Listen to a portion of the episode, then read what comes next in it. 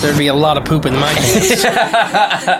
I've seen a six-foot alligator go swinging through the air and slam into a tree. These guys are the scientists of the supernatural, lecturers leaving lessons for inquiring laymen. They are applying the scientific method to a world that baffles science. They are the Cryptids of the Corn. But who else has big black wings and red eyes? Um, Batman. Oh, Mothman. Oh, yeah, Mothman. A great white shark was stolen. Oh, someone stole a shark? I got stuff for you you don't even know about. She's a witch. She turned me into a newt. Who knows? Anything could be possible. Anything could be possible. It's really big mm-hmm. abduction vibes. Holy moly. It sounds like you were abducted. And it just stood up. I mean, it just like kept going and going. And she goes, what the?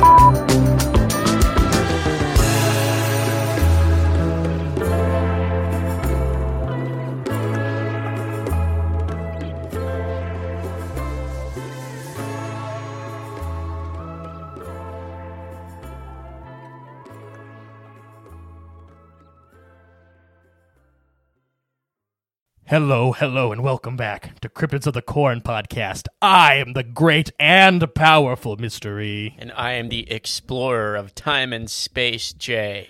Ooh, and together we are joined by a very special guest. One of our favorite Patreon members, because they're all our favorite. Mariah! Hi, Mariah!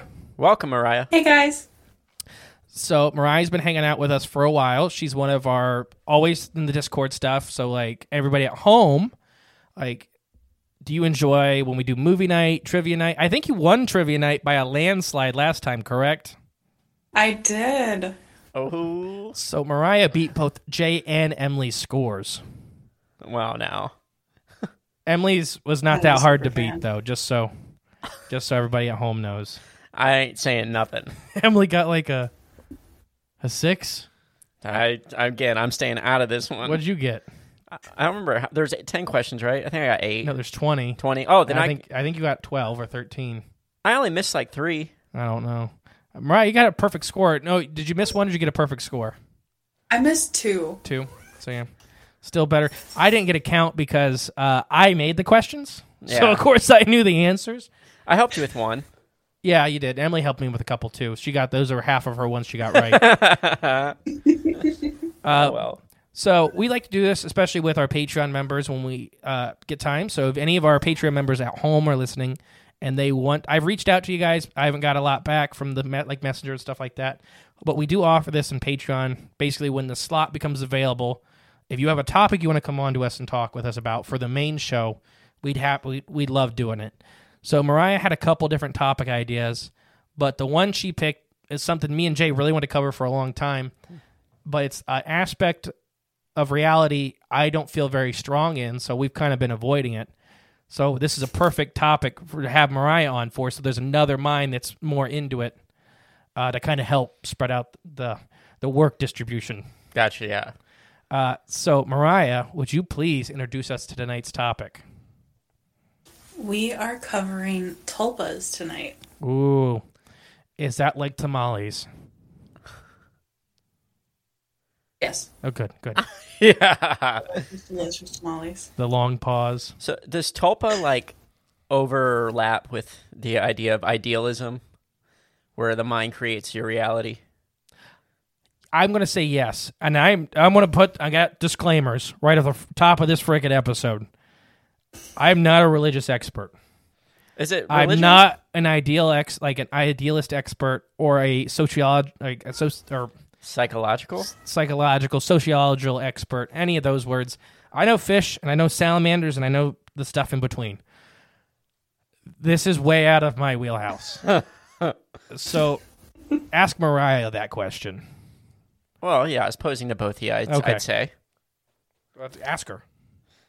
Oh, this... I would say close. Sorry. Well, ask her. I did. What? I, say your answer again. I laughed too loud. Sorry. I would say it's kind of close to it. Maybe like close asterisk. Yes. Okay. Yeah. I just I just didn't know like because you know how, I don't know, the world is formed around us, what we what we believe, how everything was created. That's just one of the different ways, I guess, things are created here on this plane of existence. It's idealism. Yeah. I don't know. This is...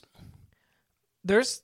Researching this was really odd and kind of the exact opposite for me than most of our episodes, because there are so many people. They have so many hats in this ring that the, you have the basic understanding and definition, which I'll get to here in a minute, of a tulpa. But uh, what they are and if they're real or if they're signifying something, or like you're talking about, if you just type in tulpa or what is tulpa in Google, every article for the first ten pages will have a different ending. Gotcha. So that's what I'm getting at. You know, some of these, like when we do cryptids and stuff like that, especially like the unknown cryptids, I'm lucky if I get two or three articles and I have it in one of my like one hundred fifty books. So this is the exact opposite problem, I guess. We've had it on a couple other topics of like, there is so much information available to filter through that it's it's it's like blinding headlights. Right, yeah. It's your look, you want to know more about the idea, but it's just like, I, I can't remember any of this because there's every page is different. I get to, I get the definition, and then it's something one hundred percent different. So I don't know, Mariah, do you think it's about, did you run into that, or did, I don't know. What? How do you feel about what I just mumbled on about? I agree with you. It felt like everything had kind of sort of the same gist. They all had their own little spin on it. Like everyone was speaking as an expert, but may have gotten their information from a lot of different places and are all trying to like blend it together. Mm-hmm. All right, so I think this is a good point for me to read a little bit about tulpas, and this is just from Wikipedia. It's the the site that was the most down the middle, I guess, for all this stuff. Hmm. So that's why I went with it. All right, so tulpa is a concept in theolo- theology, mysticism, and the paranormal of an object or a being that is created through spiritual and mental power. Modern philosophists who are, call themselves tulpamancers use the term to refer to the type of willed, imaginary friend-like thing which perceives or which perceives consciousness to be, or which basically gains consciousness to become sentient and relatively independent. So far, does that sound vaguely correct? I would say yeah. Okay, even though I muddled words. We just have to decipher what you're saying first, yeah, and then make a conclusion. There is an extremely long history with this that I'm not going to get into, but know that this is in about fifty-five thousand books. Hmm. Okay. Uh, From nineteen oh five was kind of one that Thought Forms is a book from nineteen oh five that people really look to for tulpa stuff. Uh, there's just a whole lot of books. Oh my gosh. It, sometimes it gets kind of put in with occults, and we'll kind of at the end get into what tulpas actually are, if they are beings willed into existence by us, by our mental will, and how tulpas are kind of formed, or if they are demonic entities that are kind of taking this opportunity to fill a void.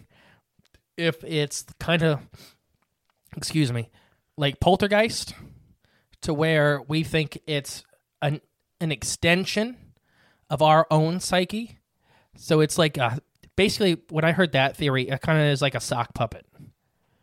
So it's still you, even though you're acting like this chunk of you is a, its own entity, but it's still attached to your arm, attached to your body. Uh, it's not really anything sentient. Yeah, it's under your control. Yeah, so imaginary friend, I think, hmm. is semi-accurate in the description, if but imaginary friend as in a real thing, but it's something that you imagined, and most of the time it has a goal or purpose that fits you. Yeah. Right, so it's so what do you think about that? I agree with that. Okay. And I'm just spitting word garbage. It just, that just, I know I brought it up on an episode before, but it reminds me of the movie Drop Dead Fred. Mm-hmm. Have you seen it, Justin? No. I have not. You know, oh, it's a classic, nineteen ninety-one, I don't know, good year for movies. But this girl has an imaginary friend, and he basically is there to help her and only her specifically. And then when she is, then she, her mom like locks him up, and she becomes an adult, and she basically loses who she is as a person, and she has to come back home as an adult to live with her mom again. And she finds where her mom locked up her imaginary friend, and he comes back out. Basically, she's really sad and depressed when she comes home, so he comes back to help her fix herself. And by the time she does figure herself out and gains her true self again, then he's gone again and finds another person. But I don't know. It's just a cool little I was thinking concept. More along the lines of Foster's Home for Imaginary Friends. Ooh, okay. The cartoon? Mm-hmm. Ooh. So explain what you mean by that. So literally, I really think that's kind of the best way for most people, at least our age group, to really kind of get an idea of what a tulpa is, is that they are completely willed into being by the person. But if they want to, they can leave. Or like when they're when they serve their purpose, because most of the time they are formed, which we'll get into forming a tulpa, they're formed with a purpose or a intention in mind. Mm-hmm. Um, and some people are really bad with the purposes of their tulpas. Oh, I can imagine. You should have seen the list I was reading. Um, if it's just like anything in life, you know, you got your extreme goods to extreme, awful, terrible, I bad. Didn't find very many extreme goods. Right. There was not many nursing home tulpas. Like that. There was a lot. There, there was a lot of like, I'll just put it like this. There was a lot of anime girl tulpas. Hmm. Yeah. And you can read down that road. And I was like, next article, click, next article, click, just from the pictures. I'm like, I don't want to read this article anymore. Now, does this have to do with those people, you know, that get like the anime girl printed on the pillow and then they marry it? The next step mm. is creating that and having that relationship. Interesting. And a lot of times the tulpa don't appreciate it. Anyway, back I wonder to why. Foster's Home for Imaginary Friends. They can live their. A lot of people believe that after they can gain a certain ability, like a certain level of sentience or full sentience, and they can have their own wants and needs and live their whole life complete away from their creator. Um, and it kind of that kind of reminded me a little bit of, well, last time me and Mariah were talking and I was hammered. Of I got tulpas and golems confused because mm. of that right there. But golems are created to not have any mind. They're not supposed to have any mind. But if you keep a golem around too long, they start gaining sentience and they start kind of acting out and full on going against their creator or their master.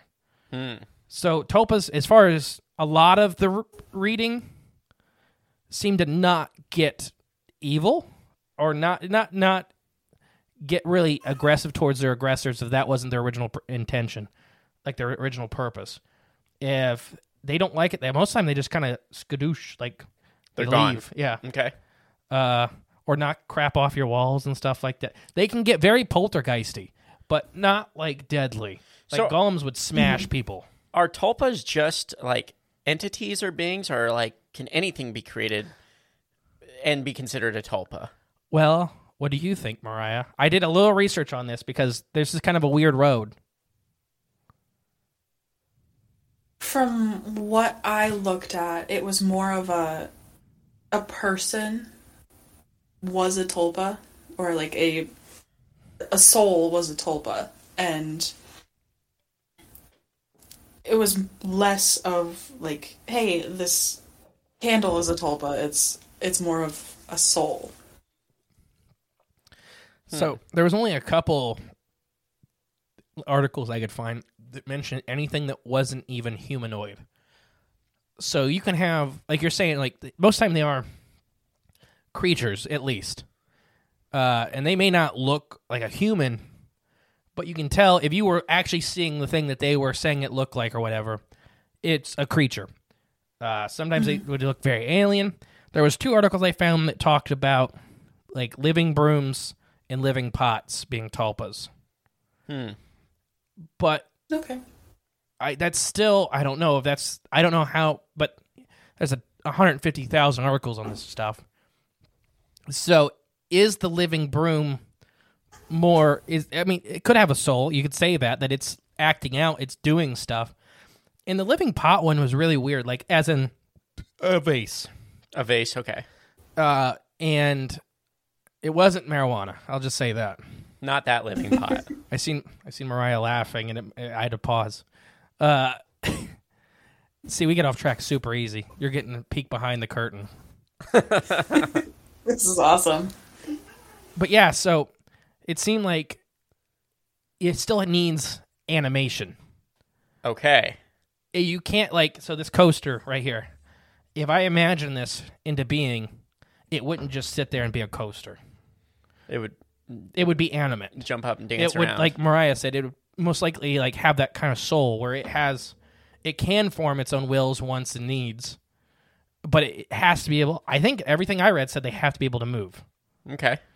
Uh, basically, it didn't say they have to be able to move. But I never found one where it was like, I imagined this coaster into being. And this is my tulpa. And then I handed it to you, and like, there's proof. I'm, I'm, a, I'm, I'm a powerful person. Maybe you did. Okay.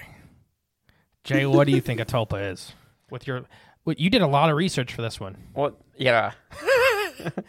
No, I was just, I mean, I don't really know one hundred percent for sure. I mean, I nobody knows. Hoping to learn today about a little bit more about it, but uh, I just didn't know there was a line between imagine, not imagining, but creating something, whether it be a be a being, a beast, anything that's walking around moving, I don't know, or just an inanimate object. Like, you know, uh, the example I'm trying to find right now is there was this pyramid built in somewhere in India. It's like a step pyramid. Okay. And like, I get where you're going. The king got outcast, and he brought his followers with him, and he went to the jungle, and then he found his site where he was going to settle his new kingdom, and they all gathered around, and they all like went into like a prayer or like a Uh, trance kind of state, and they all had built a pyramid like in a very short amount of time while they were all in that trance state, almost like they imagined it being there, but they built it with their minds. That was the story told of how it was erected, and it was erected really fast in the middle of the jungle with like nothing around, and just these people went and did it. It's still there today, but uh that was the explanation given to it. So I didn't know if that w- could be like an example of a tulpa where they almost willed this thing into being just through their thoughts and minds alone. And then that all, then that made me go down like a rabbit hole of thinking like, well, what if a lot of like these ancient structures were built that way? Like in oh a my dr- gosh. in a dream state where all day thinking about this episode, I did not think we were going to go to the pyramids. Well, that's just one example. that's just that's, one example. That is the name of the episode. What?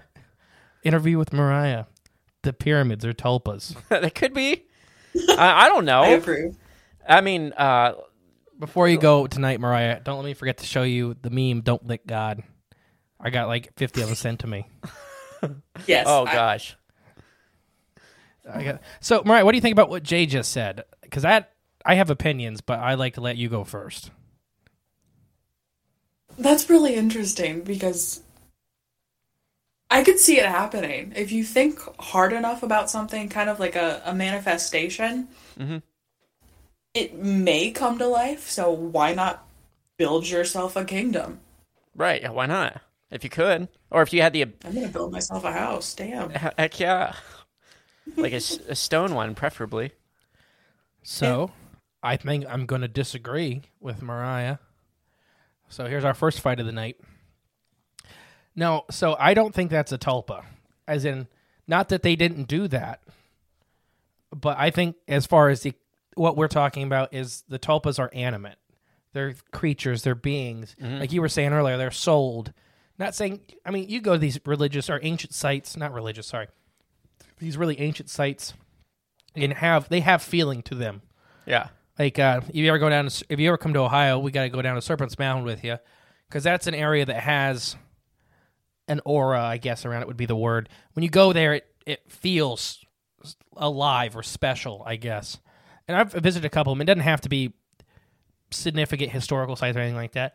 But you can go to, like, houses. So the Japanese have the myth to, like, objects gaining souls. I, I can't remember what they're called.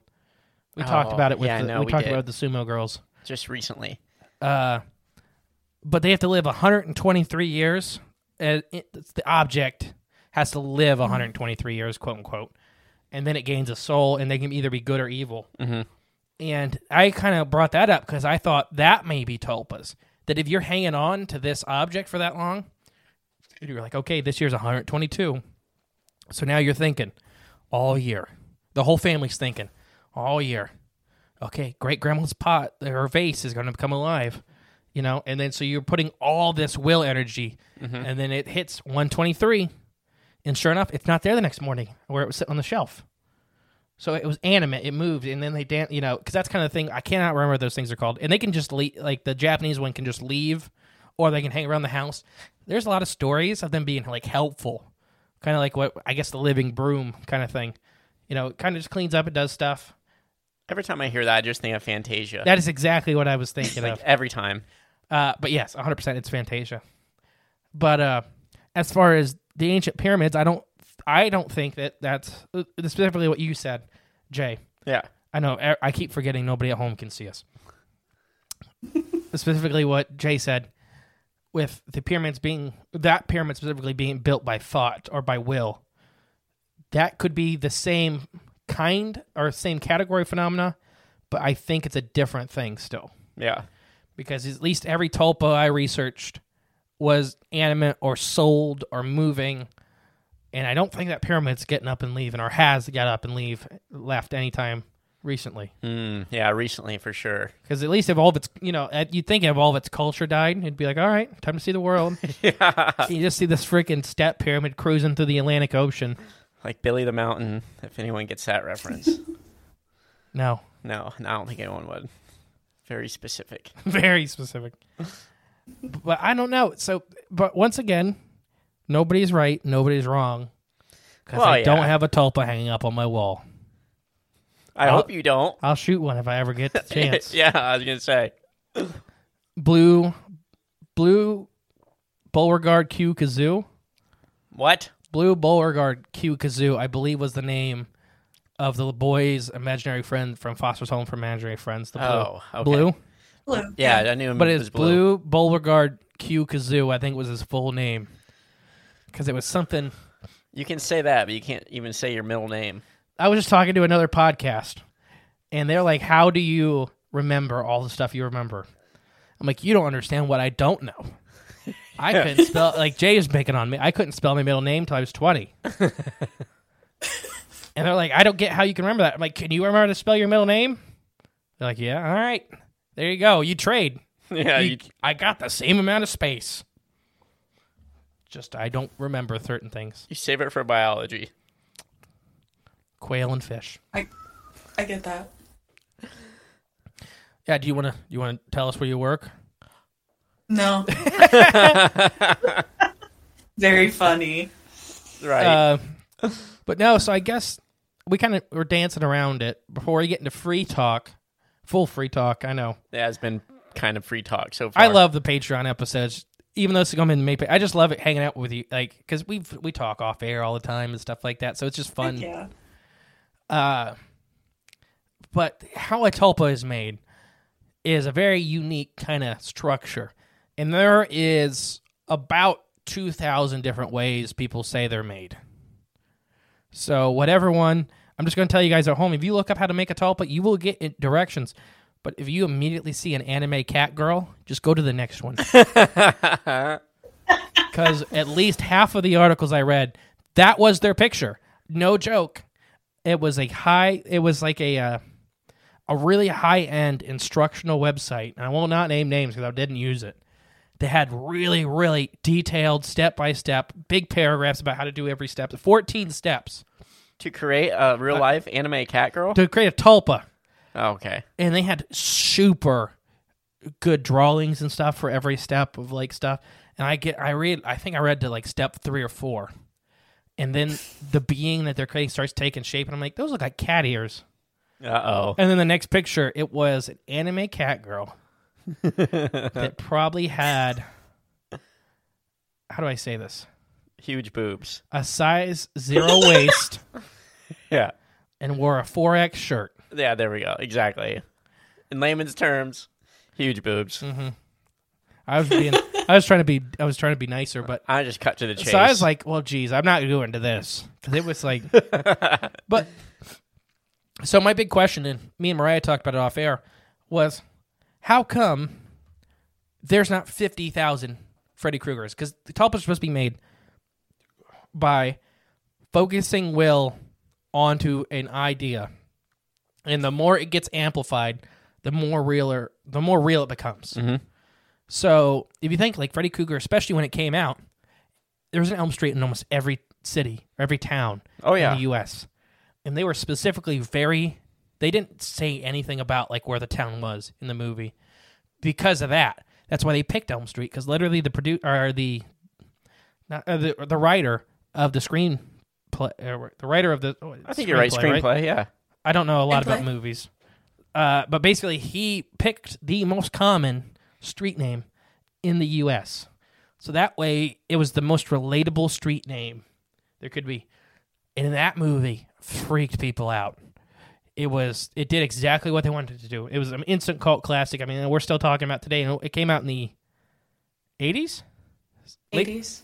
Yeah, so it's, you know, it's been a long time since it came out. Well, we're still talking about it. It still kind of freaks me out. I don't like it. Aren't they still making sequels and stuff? Yeah, it, nobody cares about those. Oh, yeah. Okay. It's like the Jason stuff, you know? Yeah, I know. They're still Jason going. was really scary for the first couple movies. Then Jason X came out. And then Jason in Space, and Jason versus the Leprechaun, and Jason versus Pimp Daddy. And Jason picks his kids up from daycare. Well, now, okay, side tangent already. There is a comic strip that exists online where he's a camp counselor. yeah, I don't know why he's a kids camp counselor. Came full circle, and he's the best camp counselor there is because he knows how it feels to be bullied and all that stuff. Yeah, hmm. and it was like, what the hell has happened? It's it's how I know we're living in a simulation. It's the full circle. You get those little tidbits of, anyways. So why aren't there fifty thousand Freddy Kruegers in the world? Because you imagine that amount of energy. Seriously, psychic energy. I know a lot of people in the scientific, even biological field, don't believe in, I don't believe in, it's hard for me to explain, I don't believe in like psychics per se, but the amount of power our brains have, where you call that psychic energy, I do believe in that. Our brains are extremely powerful. Everything that has a complex brain has an energy force that comes off that. Uh, with consciousness, you can kind of turn it from a piece of metal to a to a knife or an arrow. So that is a lot of energy being put forth to this one being that really scared people. Constant thoughts, constant fear. Feeding that fear is one of the most powerful emotions that humans have because it's what kept us alive for so long. Mm-hmm. So why aren't there fifty thousand Freddy Kruegers if tulpas are real? Because mm. they only exist in dreams. Freddy Krueger, right? So you can pick any horror movie. Like really, one of the like any of the big cult classics. It doesn't have to be Freddy Krueger. Okay. That's just the one I'm using. Oh, but okay. Jason, you know, any of the any of the monster, any of the thing that they are real though.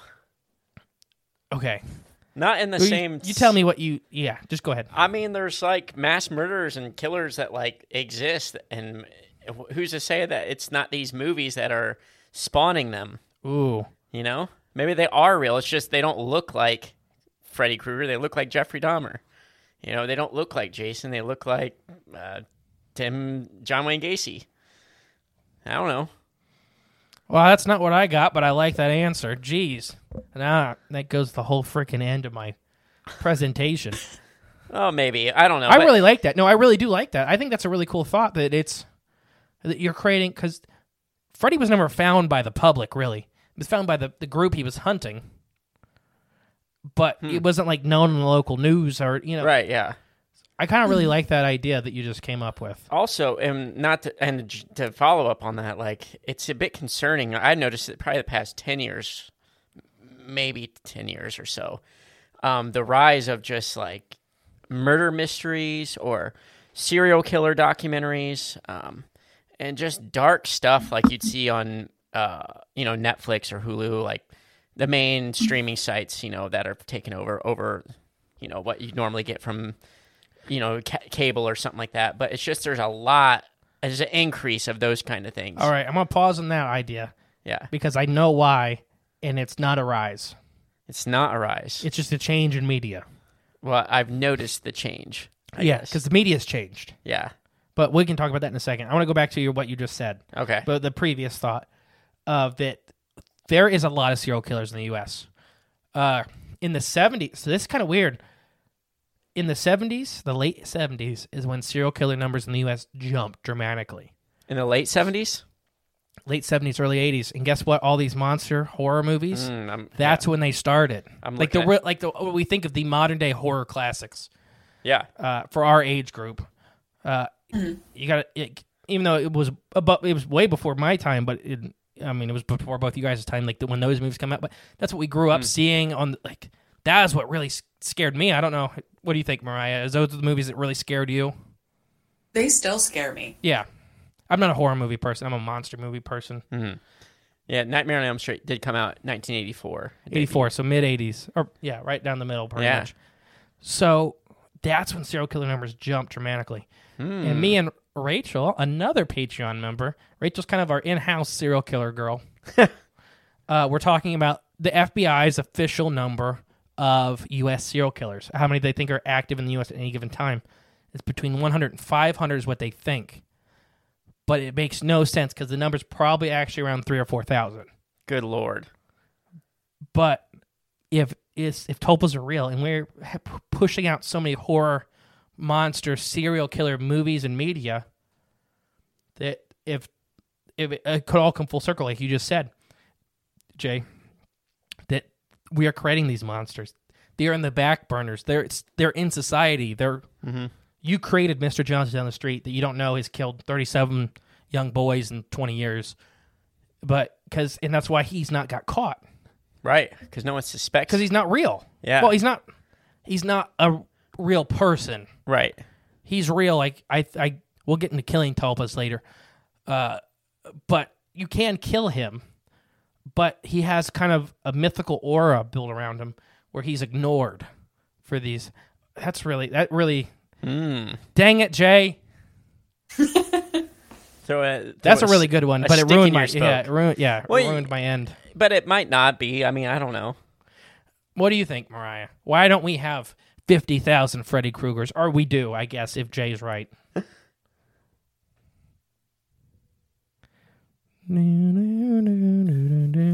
honestly don't know. I don't have a thought on that. That's totally new information. So today, during my research, that was my biggest question forever with tulpas, is I, I didn't really go into tulpa research. I just like, I read basically the general description and the thought, you know, about behind them. And then in my own head, I was like, well, I can't, it, tulpas aren't real because there would be fifty thousand Freddy Kruegers. I mean, there'd be every famous movie, book, character that ever exists. Would, there would be a bunch of them running around. Mm-hmm. But I got into most of these lists about how to make a tulpa. And that's where it really changes. Okay. Is that you have to have... So basically, it depends on which list you look to. Most lists are between five and fourteen steps of how to build a tulpa or how to create a tulpa. fourteen is a really big number for building a tulpa, and I don't know why. I try to look into it. So if anybody at home knows... fourteen? fourteen. There's fourteen steps to build a tulpa is like the most common number. It's a, and even though if all the fourteen steps are different on everybody's page, it's just weird. I don't know if it's a specific, I just, if it's a coincidence or if it's an actual, maybe an old, old thing that goes with tulpas. Yeah, fourteen might be like a mystical number. It could be for that, for this idea. Like a ritual number. I can't find that reasoning. As far as I know, it doesn't exist. Does not mean it doesn't exist. Right. Just I could not find it. But basically, steps like one through eight.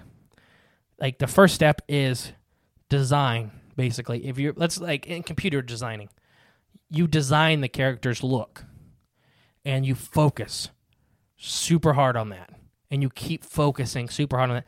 So still with Freddy Krueger, let's use him still.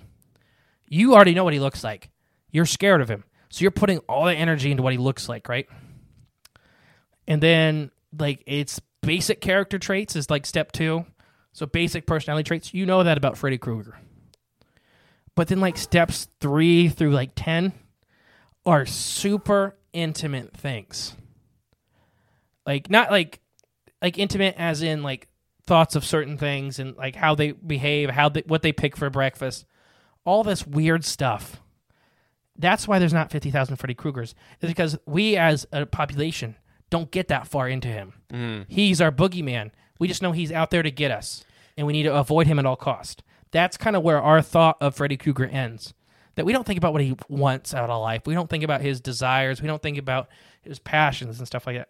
So with making a tulpa, you really build that in with every step. So during these like weeks to months, I believe is what most of them were kind of stating, to produce a tulpa, every different stage.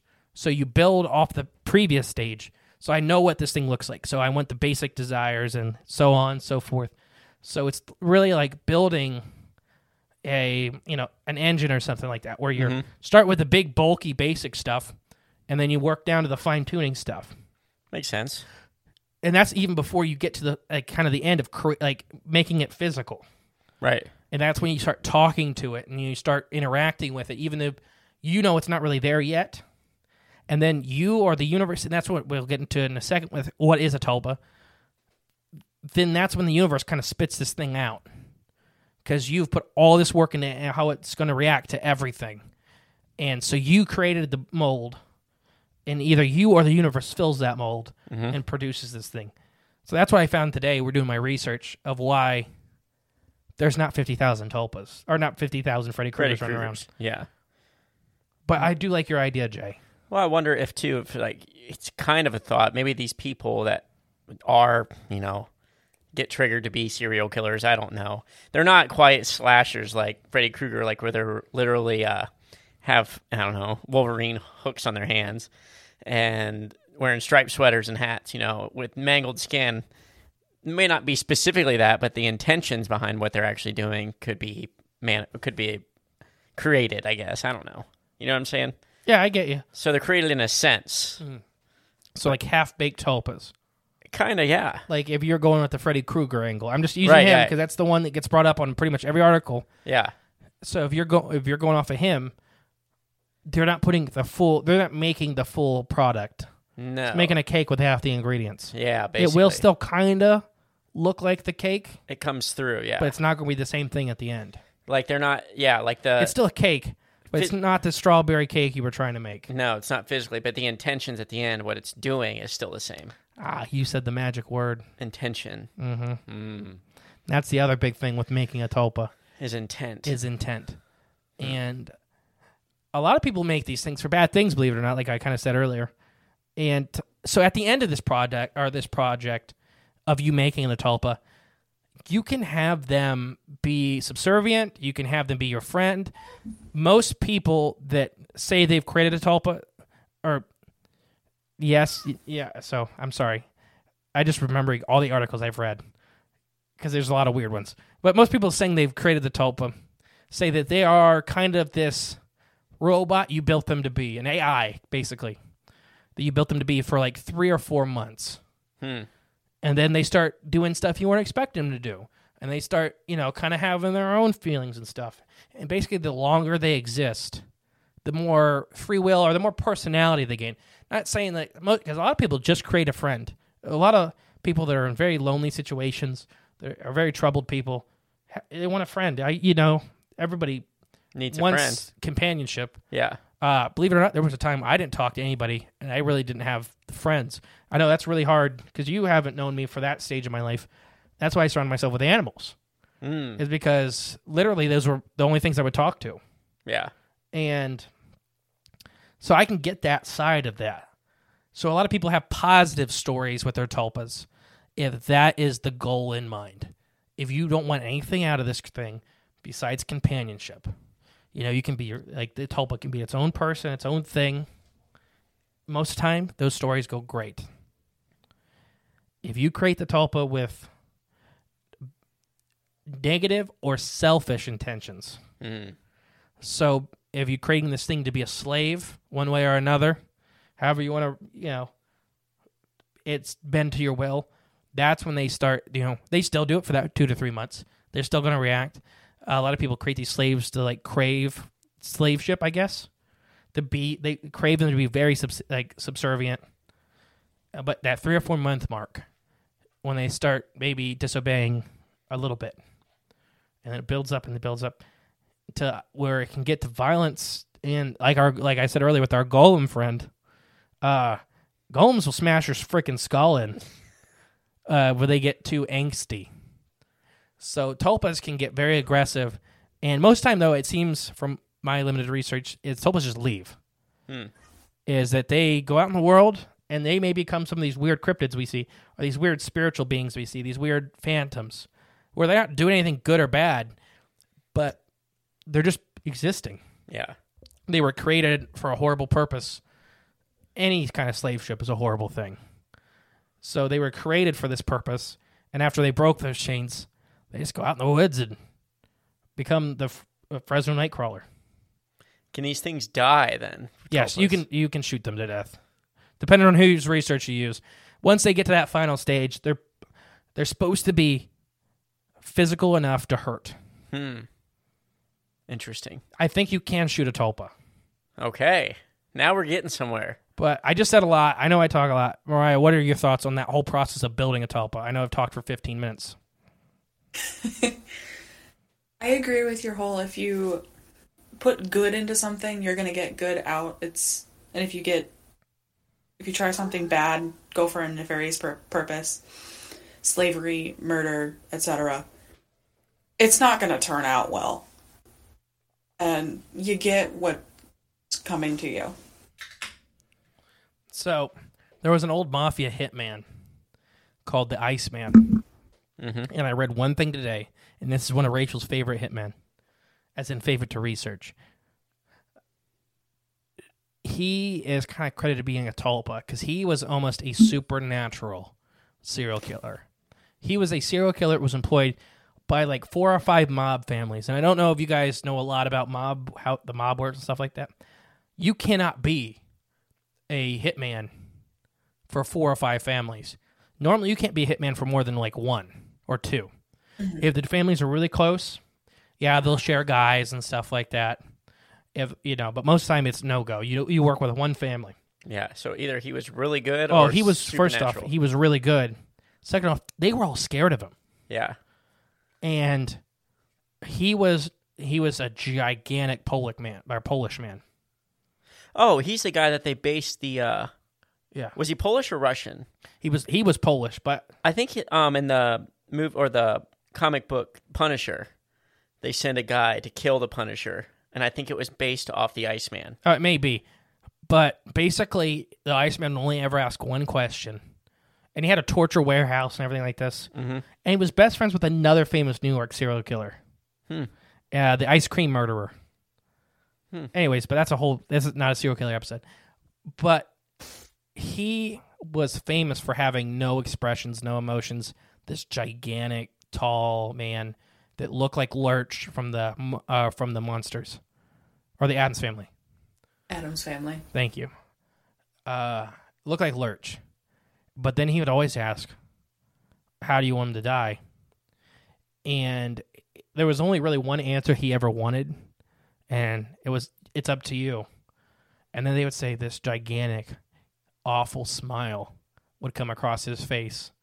There was one guy he basically killed with a pair of pliers by just snipping different pieces of flesh off his whole body over days.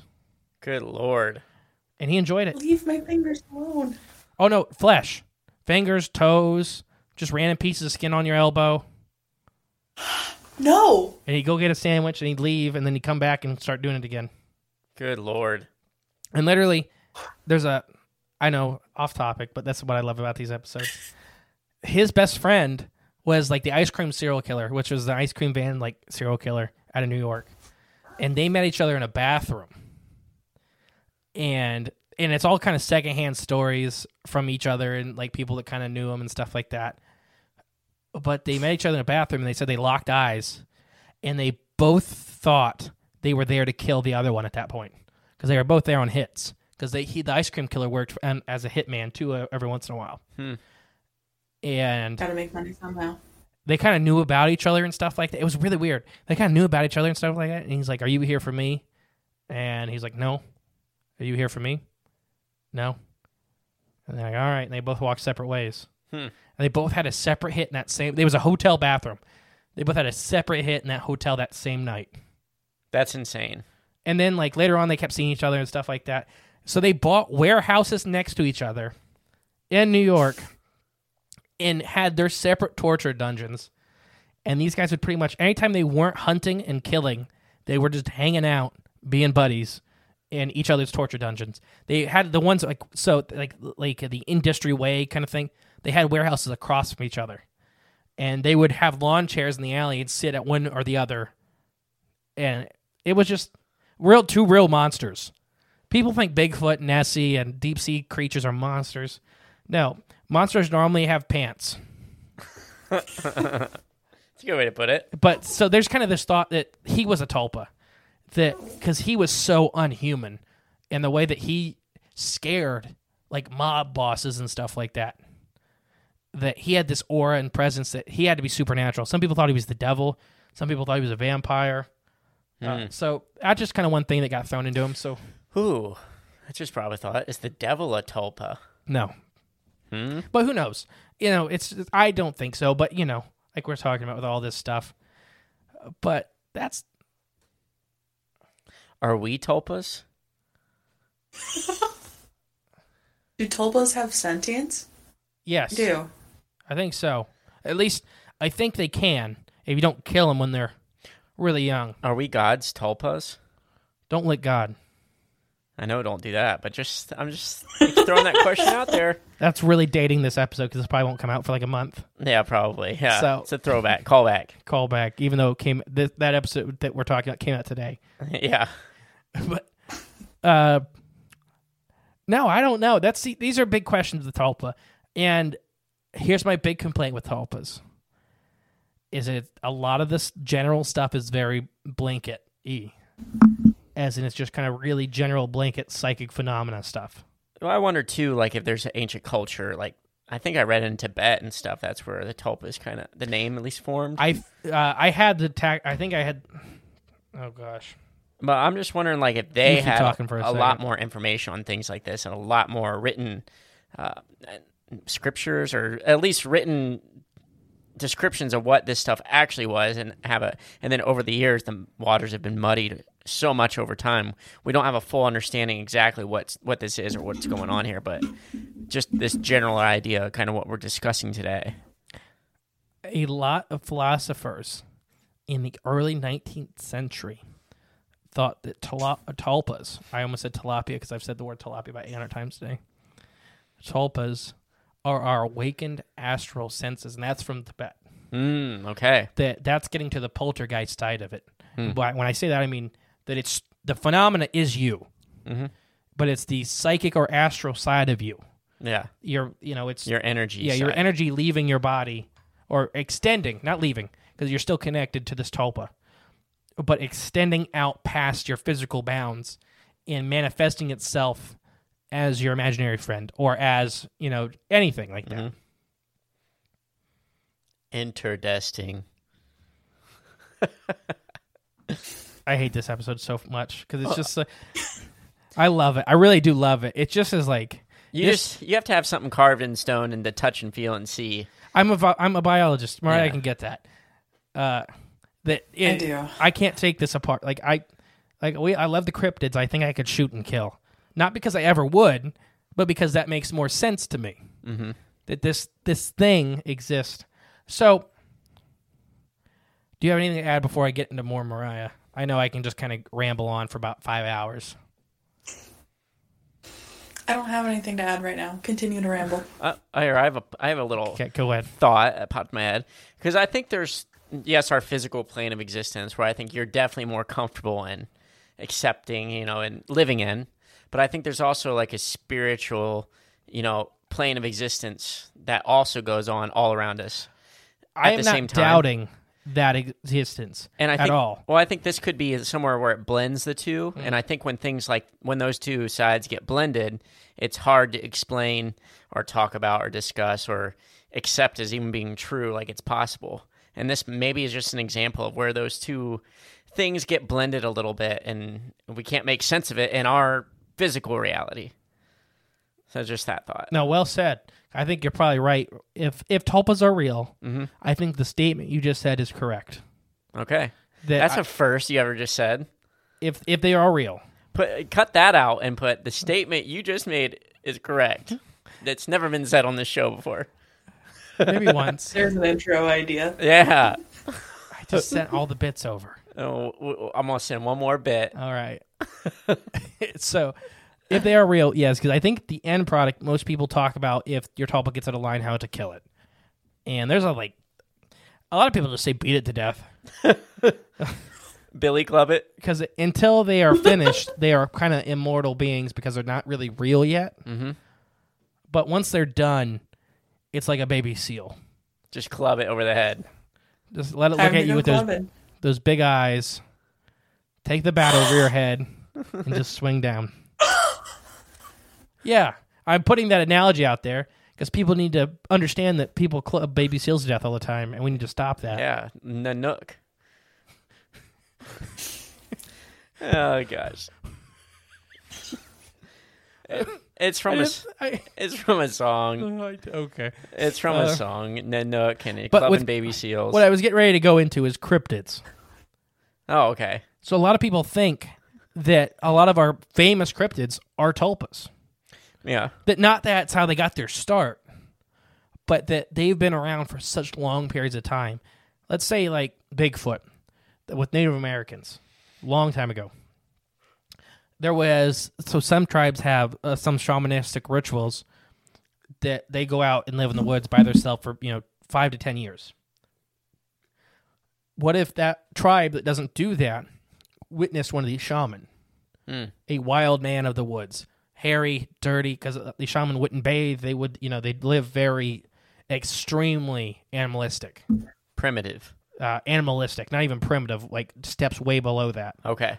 The, like, it's it's incredible what they would do, what they'd put their bodies through. And, and it was all to intune themselves with the natural force and stuff like that. Mm. But they wouldn't, like, sleep in huts. They would, you know, they wouldn't have fires. They were, they'd live five to ten years like that in the wild as an animal. No, not like that. Secretly, I you do. Would not survive. You don't have enough hair. I want to. I would like to try it, and hopefully, I survive. You need more hair. I just went into it. I just want to lay in the woods for a week. Uh, so what? If that's how Bigfoot got started. But then all these tribes built all these very in-depth backstories for all of their versions of Bigfoot.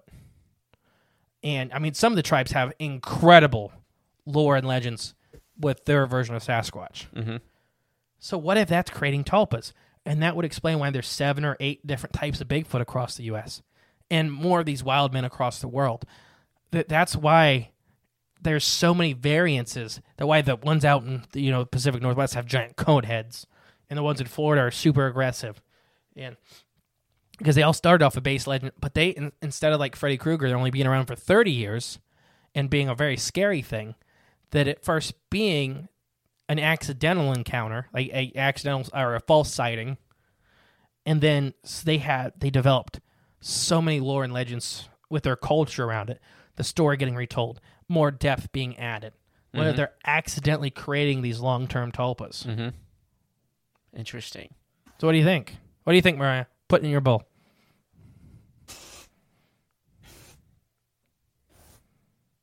I like that idea. Um.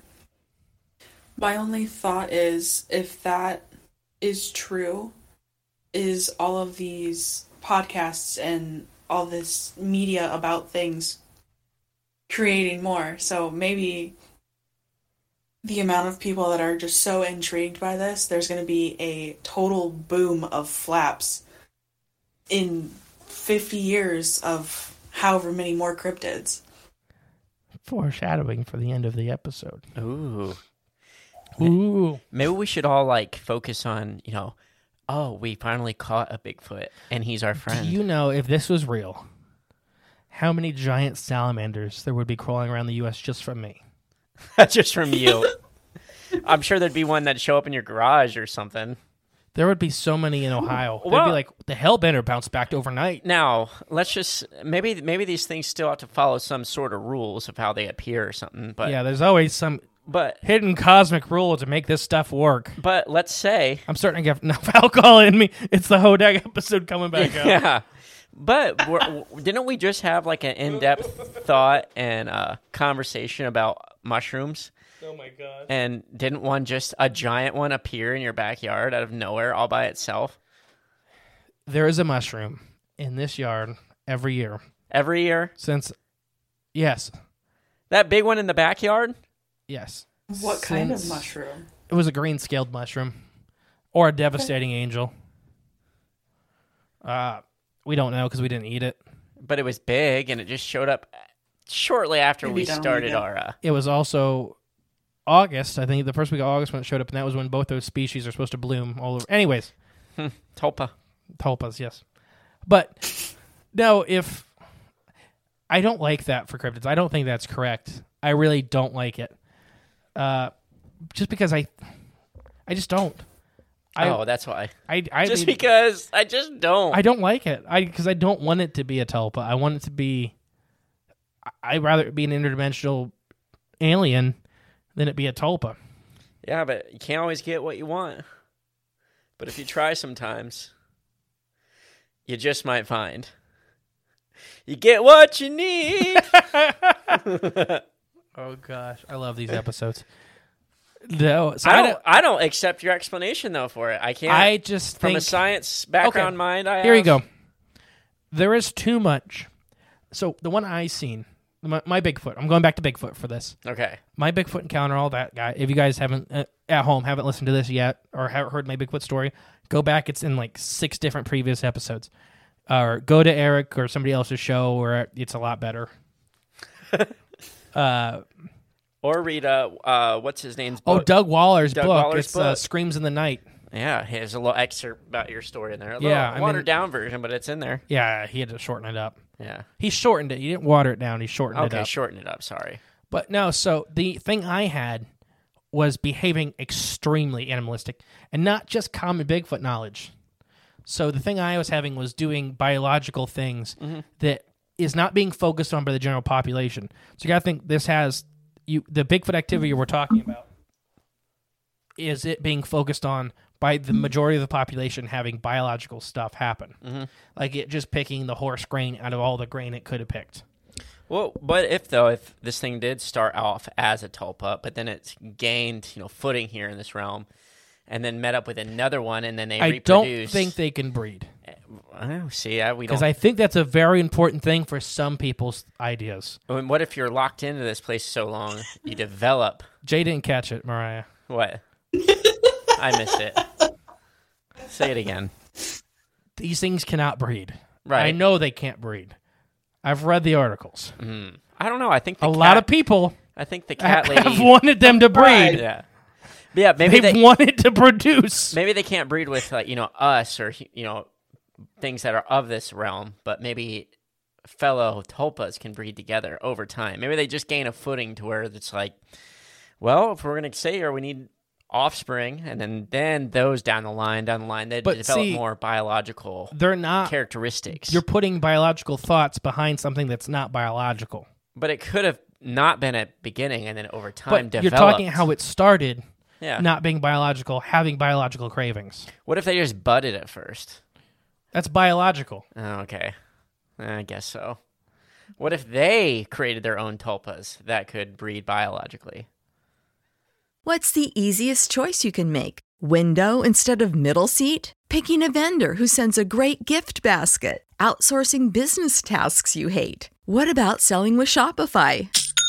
Whether you're selling a little or a lot, Shopify helps you do your thing, however you cha-ching. Shopify is the global commerce platform that helps you sell at every stage of your business. From the launch your online shop stage to the first real-life store stage, all the way to the did we just hit a million orders stage? Shopify's there to help you grow. Whether you're selling scented soap or offering outdoor outfits, Shopify helps you sell. Wherever and whatever you're selling, Shopify's got you covered. Sign up for a one dollar per month trial period at shopify.com slash try. Go to shopify.com slash try now to grow your business, no matter what stage you're in. Shopify.com slash try.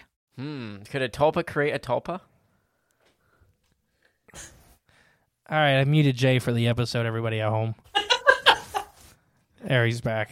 And then... you kept, I was gonna keep everybody going. At home that know we sit two foot across from each yeah, other. Yeah, yeah, yeah. If you talk loud enough, my mic will pick it up. I know. It just would have been funnier. Oh, my gosh. It's, I'm I'm all off the rails for this episode. No, it's just because this is way out of my wheelhouse. So it just is like I could yeah. do the basic preparation, but it was so hard because nobody online agrees. None of the literature agrees with each other. So it's hard to get a consens- consensus of the rules of these things. Right. Because there's no rules. It's poltergeists have more rules. I think I could have an easier time beating a poltergeist to death with a baseball bat than I could with these things. I don't know if I agree with that. What happened to the baby seal thing? That's how some people say. Some people say you have to like have fire mind bullets at them for years, like Ooh, a golem. Mind bullets. Those hateful, nasty things. You got to think about them, and it forms like a little rock, and you throw it at it. Oh, okay. Ooh, it's it's a lot. Hmm.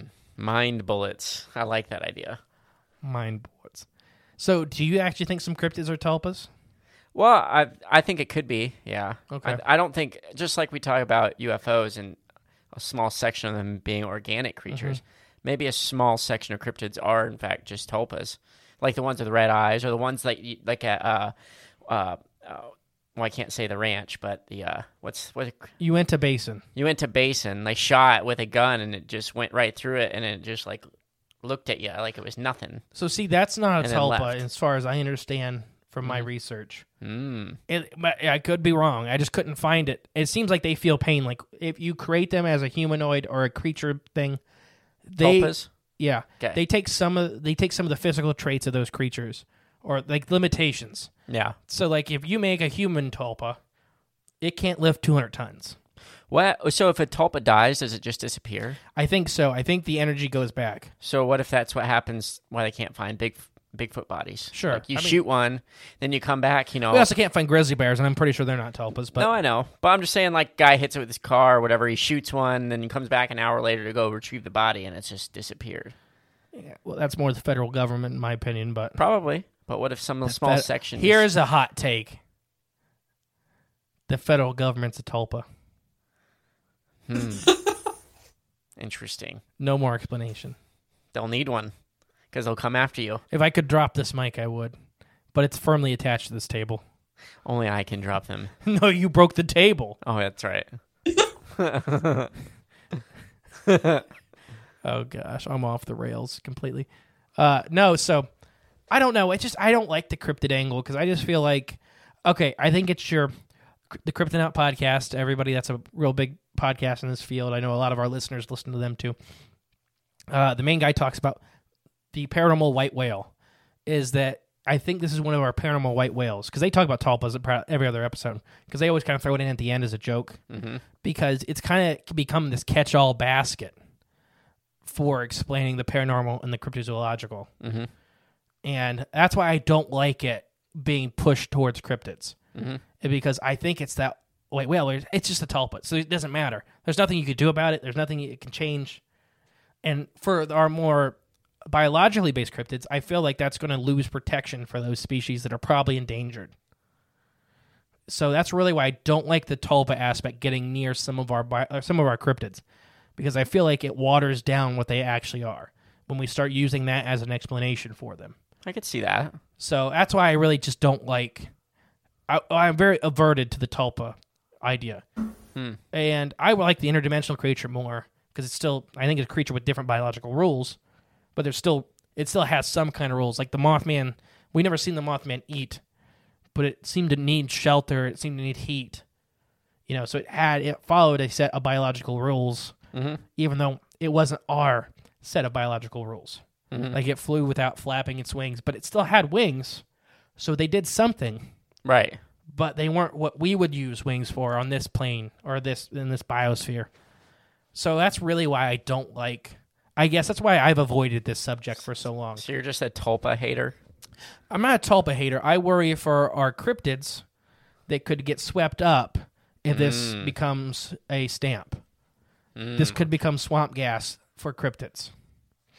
That's a good reference. Sandhill crane. Sandhill yeah. crane. Yeah. And so, but when we start talking, like, some of these cryptids I really do think are just really, really rare animals. They could be, they could be lost. Like we could lose species over this kind of idea of tulpas being cryptids, because it gives some cryptids a paranormal or supernatural a- supernatural aspect to where they don't matter. Right, yeah.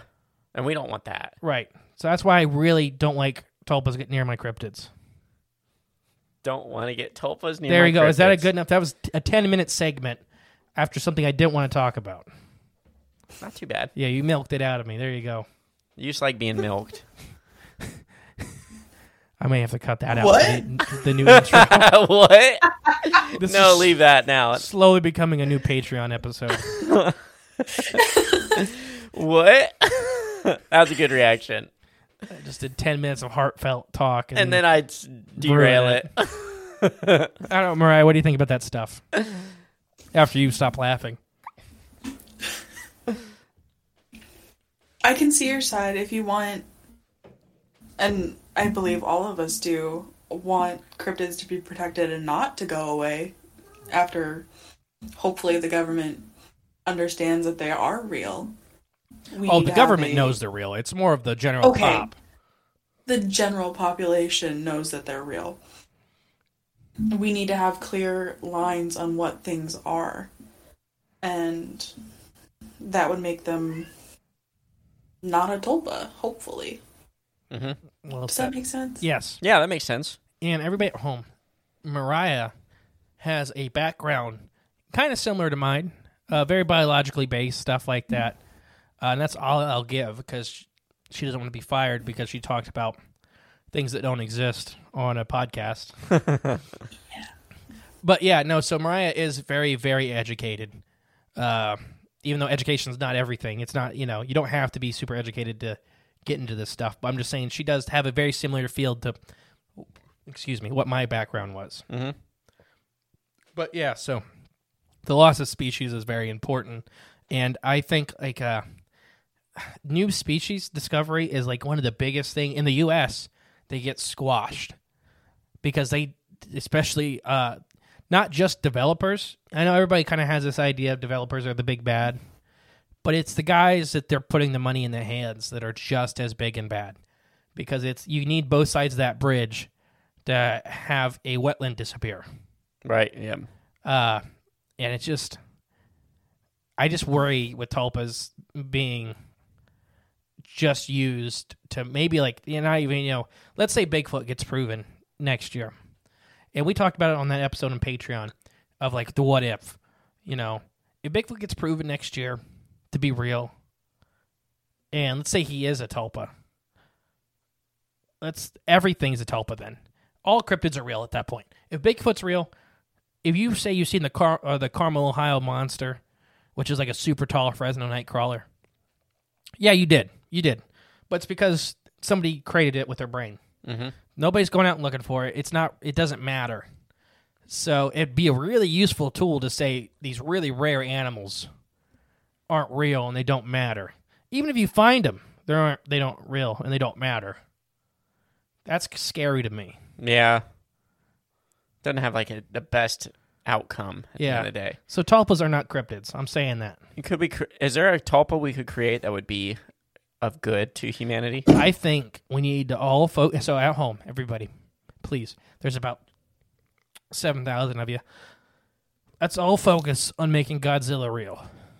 Why not? Why something awful? No, no. Monster versus Godzilla is a caretaker of the planet and generally avoids humanity and tries to re-engine or recreate lush habitats on planet Earth. Is that why he destroyed Japan? No, Monster versus Godzilla is what I said. Oh, okay. He destroyed Tokyo because they had uh, King Ghidorah's head underneath it, and they were reanimating his body. Oh, duh. You idiot.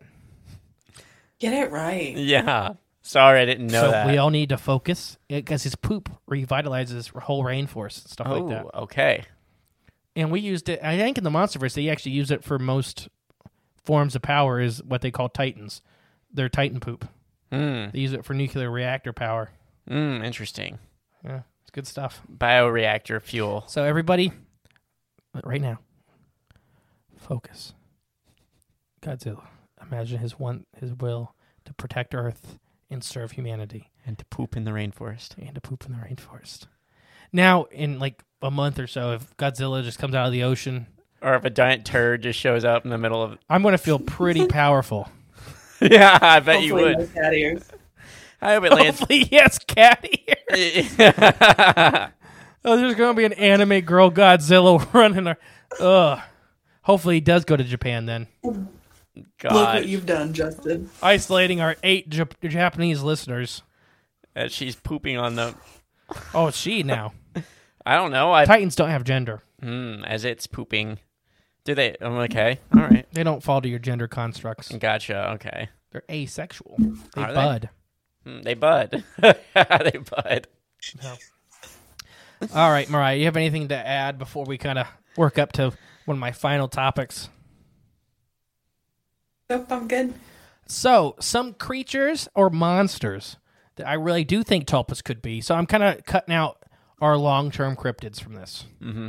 The because they see a lot of our cryptids have biological needs and necessities, but some modern-day monsters seem to not have any of that. They seem to be evil incarnate, rage, murder, all these really primitive emotions, fear, that are manifested as a being that seems to have its own will and its own, I would even go as far to say hunting style when it's not eating anything. So this is when we're taking steps away from, like we were just talking about, biological cryptids, having biological behaviors, needs, and wants. So some of these monsters seem to be really uh, spread around just due to the creation of the internet. And the internet has formed all these creatures. And then here's the thing is, they were created on the internet. We can go back and research and find who made these things. Who, the artist that drew the first sketch of this. Mm-hmm. But then it's seen out in the real world. And then it's seen again. And then it's seen again and again. Now there's mysterious murders. Now there's uh, children killing each other. Yeah. In sacrifice of this thing. So the one I'm going to pick is Slenderman. Slenderman was first created, and I don't have the whole backstory, but Slenderman is a fictional entity created by Something Awful online forums for a two thousand nine Photoshop paranormal image contest. Was when, so this, uh, this creator made it for a online photo contest in two thousand nine. What grade were you in in two thousand nine? Fresh, freshman in college. In two thousand nine? Mm-hmm. Mariah? Quick math. So freshman in high school? Uh, let's see, two thousand nine. I was eighth grade. Eighth grade? Yeah. Dang. Jay, you're old. I know that. Sorry, where was I? You made me lose my spot. The Slenderman myths were later expanded by a number of other people who created fan fictions, authentic depictions of this entity. Slenderman is a tall, thin character. Everybody that's listening to the show has probably seen Slenderman. I do know we have some... No, we maybe not. We have some older listeners and stuff like that. So basically, imagine a guy in a really nice black suit that has pale white skin, mm-hmm. that's very, very, very chalky, and he's super tall and long. Lanky. Yeah, yeah, very, very lanky. No facial features, nothing on his head. Uh, no openings, anything like that. Just like a white... And sometimes blur. Having tendrils coming out of his back. Yeah, like like white morph suit. Yeah, that's yeah. a good way to put it. So tendrils coming out of its back. This is an online thing that was from one picture. Mm-hmm. People added to the backstory. People made movies online. People made games. There's hundreds of games about Slenderman. The so if we're looking at how to create a tulpa, what happened first? You had the image. You had the thought of what this thing's supposed to look like. Almost everybody that says how to create a tulpa online agrees that's the first step. Then you had the basic emotions. Most of these games and forums started with it hunting people because it, of certain objects, or it's really basic stuff. And then later, there's whole novels written around his intentions and his past, and even like stuff like what we'd call friends and stuff like that. So you're getting more and more and more in-depth character development. Hmm. And now you have a population that loves this. The the genre is kind of called creepypasta, anybody at home that doesn't know. So this is exactly how most people online agree you build a tulpa. We did it, but we did it on a whole, well, a whole country scale. Mm-hmm. I mean, You knew about the Slenderman growing up. Well, right, yeah. Mariah, you knew about the Slenderman growing up, Growing right? up. I was already grown. Oh, yeah. You're still growing up. That's true. Jay is only five two, everybody at home. five two? I get shorter every episode. You'll be four eight next week. Yeah. Me and Jay are the exact same height. It's just hard to tell because Justin has four foot of hair. That's true. So, the Slenderman is a very infamous character, I guess, in the creation. And it got so infamous that a couple, not just the story I'm about to tell you, but a couple basic cults popped up around Slenderman and other very almost, I would, he's not a, in his metro, or in his universe, he's not a demon, but he's very close to what a demon is. Hmm. And what we would classify as a classic demon. It just wants destruction, blood, that kind of stuff. He's very evil intentions. But he actually caused, and I always get this wrong, at least a stabbing. And it may be a murder, maybe not a murder, because some people say that one girl died and other people say she didn't. Okay. So I'm going to go over the basic story of the Slenderman murders. So the events of the attack. The stabbing took place in David's Park, a wooded area in Waukesha, Wisconsin. This is another reason why you never go to Wisconsin. It's a horrible state.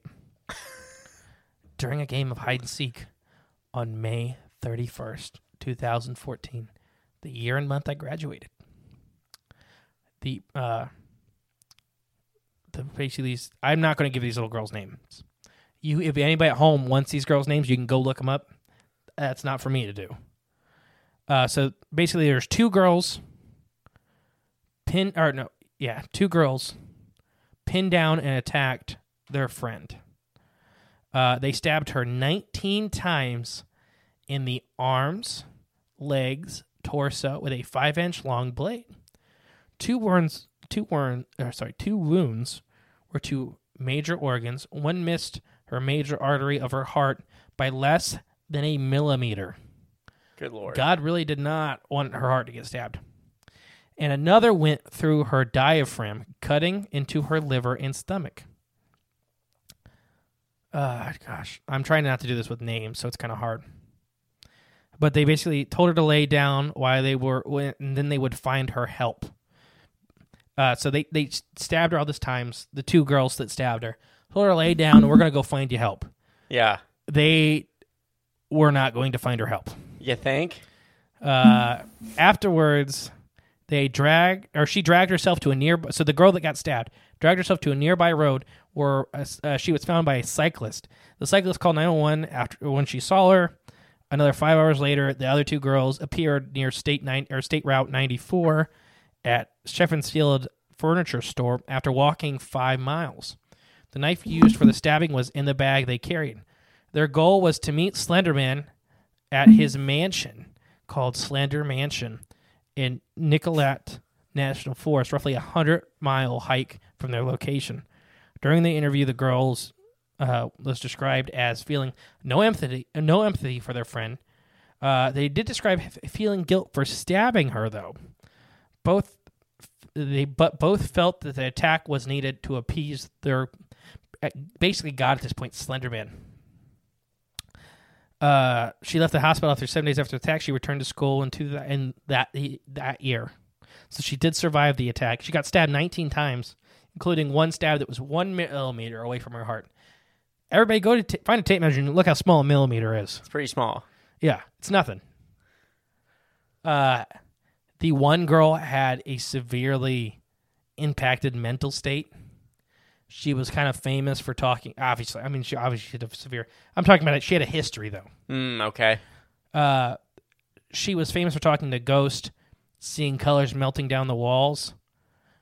But the thing she's really famous for, and why this is so important for this episode, is creating in-depth imaginary friends. Ooh, okay. And when the Slenderman started popping up online... And so parents at home, I know we have a lot of parents, and I, I'll put a warning on this episode, don't worry. Uh, don't let your kids just watch YouTube randomly. Yeah. It gets to these places. I agree. So that she started getting basically sprung up to the Slenderman character. And she obviously was having severe problems with her mental state. as a young, a little girl. I mean, a twelve-year-old. Nothing. And I work with, you know, me and Emily are four H advisor. We work with twelve-year-olds. I couldn't imagine a twelve-year-old having, uh, I don't know if this is schizophrenia or whatever it is, but having this level of mental state, plus being a very imaginative kid. Mm-hmm. So they had, and she convinced the other girl, she had such a good imagination of how real the thing she was talking to was, that that this is how I'm putting it, and we'll talk about the other side of it, that she convinced her friend to stab her other friend nineteen times and then walk one hundred miles away to a national forest. I don't think she had the concept of what one hundred miles was. I don't think she... Jay, she stabbed another girl nineteen times. She was going to walk the one hundred miles. Yeah. I think she, if she had known how far that was, she would have been reconsidered. Think, no, I don't. I think you're putting logic to somebody that did not have logic. Clearly, she they walked did not have one hundred logic. Miles. Yeah. Maybe not her other friend that was convinced to go along with it. That's this. What I'm talking about. I'm talking about the one that with the mental problems. Okay, yeah, no, she was going to do it regardless. She was getting to that national forest. Yeah, oh yeah. I'm saying the other one but probably would have went along. You can watch the interviews with these girls. Or you can read the like the, the, the you can read the interviews with them. I don't know if the video's out. The she the one girl felt really bad, obviously, and then the other girl was just it was like uh, it's weird because she's not evil, she's a little girl.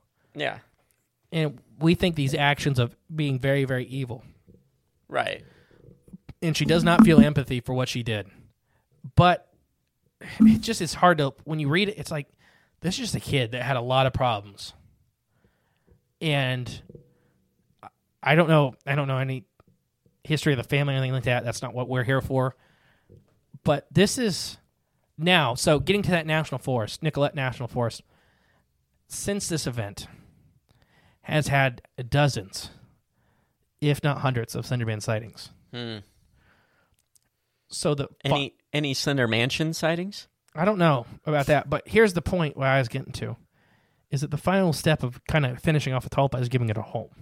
Hmm, the Slender Mansion. Well, I think no, I think the forest is the home. I think this is the final nail in f- flushing out this tulpa. If this is a tulpa, if this is what we want to call it, her actions were done as a basically a blood sacrifice mm. to finish an entity that was already being. Having so much psychic energy like poured to it, hmm. so you had this entity, and now I I don't we I looked into it a little bit. I can't find really any more Slenderman because in this time twenty fourteen, that Slenderman was kind of seen all over the country. People were seeing this thing, and then it kind of stopped, and then it was all in Wisconsin. Hmm. So I think she put a nail down for that. That, that was the final nail in the creation. Slenderman lives in that national forest. Don't go to Wisconsin, ever. Never visit. Yeah. Yeah, it's a horrible state. Not even for the cheese. Mm-hmm. Not even. Podcasts there are mediocre at best. Yeah, their mounds suck. Love you, Nick and Jake. Uh, so, is this a tulpa? I don't know. Hmm. Uh, so, I, I don't have an opinion, really. I don't. But this is one that fits the markers. Mm-hmm. Uh, but it also has... a little girl that has severe psychological damage. Yeah, that cre- that did a really heinous act. That I don't know sh- that she comprehend. She didn't comprehend what she was doing. I know she didn't. 'Cause she was on a whole different playing field, basically. So, Jay first is Slenderman specifically with this case. Is Slenderman a modern version of a tulpa? I want to lean towards yes, I think so, but I'm wondering if tulpas now can also be like influenced into existence, like through like some M K Ultra mind control kind of steering people into directions where they do create these things. Maybe the initial contest where they created this was like a psyop to get an image to start one to see, you know, maybe it was all a program to see if it actually worked, like a, a government military program put into function, I guess, through just everyday normal people. Hmm. And then that you get this disturbed person that already had problems that they could probably could target, sending messages to them because, you like I said, she was already talking to imaginary friends, right? Yeah, um, she she was known very well for having extremely fleshed out imaginary friends. What if these people were already, uh, it was actually government communicating with her through, I don't know, whatever mind speak they have tech, who knows? And they were putting these ideas in her head and to where she was already ready to create this thing. I don't know. Hmm. Mariah? It's hard to come and beat that. Um, but I think that Slenderman in this instance is a Tulpa. I don't know if she did research prior, but she followed almost all of the steps. Maybe it was just something that was inherent in her brain on how mm-hmm. to create this, mm-hmm. and she didn't need a fourteen-step program. Hmm. But I think she created one. Mm-hmm. Well, the blood sacrifice thing takes it to a whole different level. Gold star for her. Yeah. It, it, and I want to I want to be very blunt with this at, for everybody at home. We are not belittling the situation. This is a horrible situation for everybody involved. For sure. What uh, happened, happened. Yeah, and it was horrible, correct. And I'm very thankful everybody survived. Yeah, oh, definitely. This is exactly what happens when mental illness is unchecked. Mm-hmm. Uh, so... I don't know how everybody's doing now, but I do know the little girl that was the victim went back to school that next year. That's the craziest part to me. So, yeah, so we're not belittling any of that. I just want to make that very clear, everybody at home. And I don't think we were, I don't think we came off as that, but you know, you know how people get. Oh, for sure. We have a lot of listeners, and there's always one squeaky wheel. Yeah. But if tulpas are real, I think this is the best case for one, mm-hmm. as it not as in the, what happened is the best case scenario.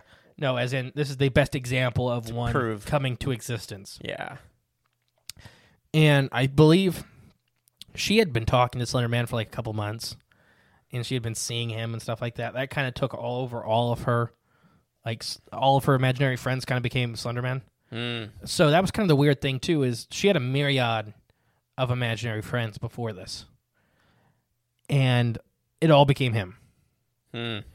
And it could just be with her mental illness, the preparation. There was some stories, and I I didn't have this written down because I don't know this to be fact.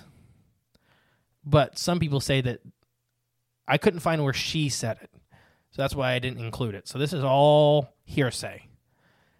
That they were going to be Slenderman's wives and stuff like that. That was kind of like the, the goal. Mm. But you had to prove yourself to Slenderman before you could get to that stage. There was so much incredible backstory for a twelve-year-old. Mm-hmm.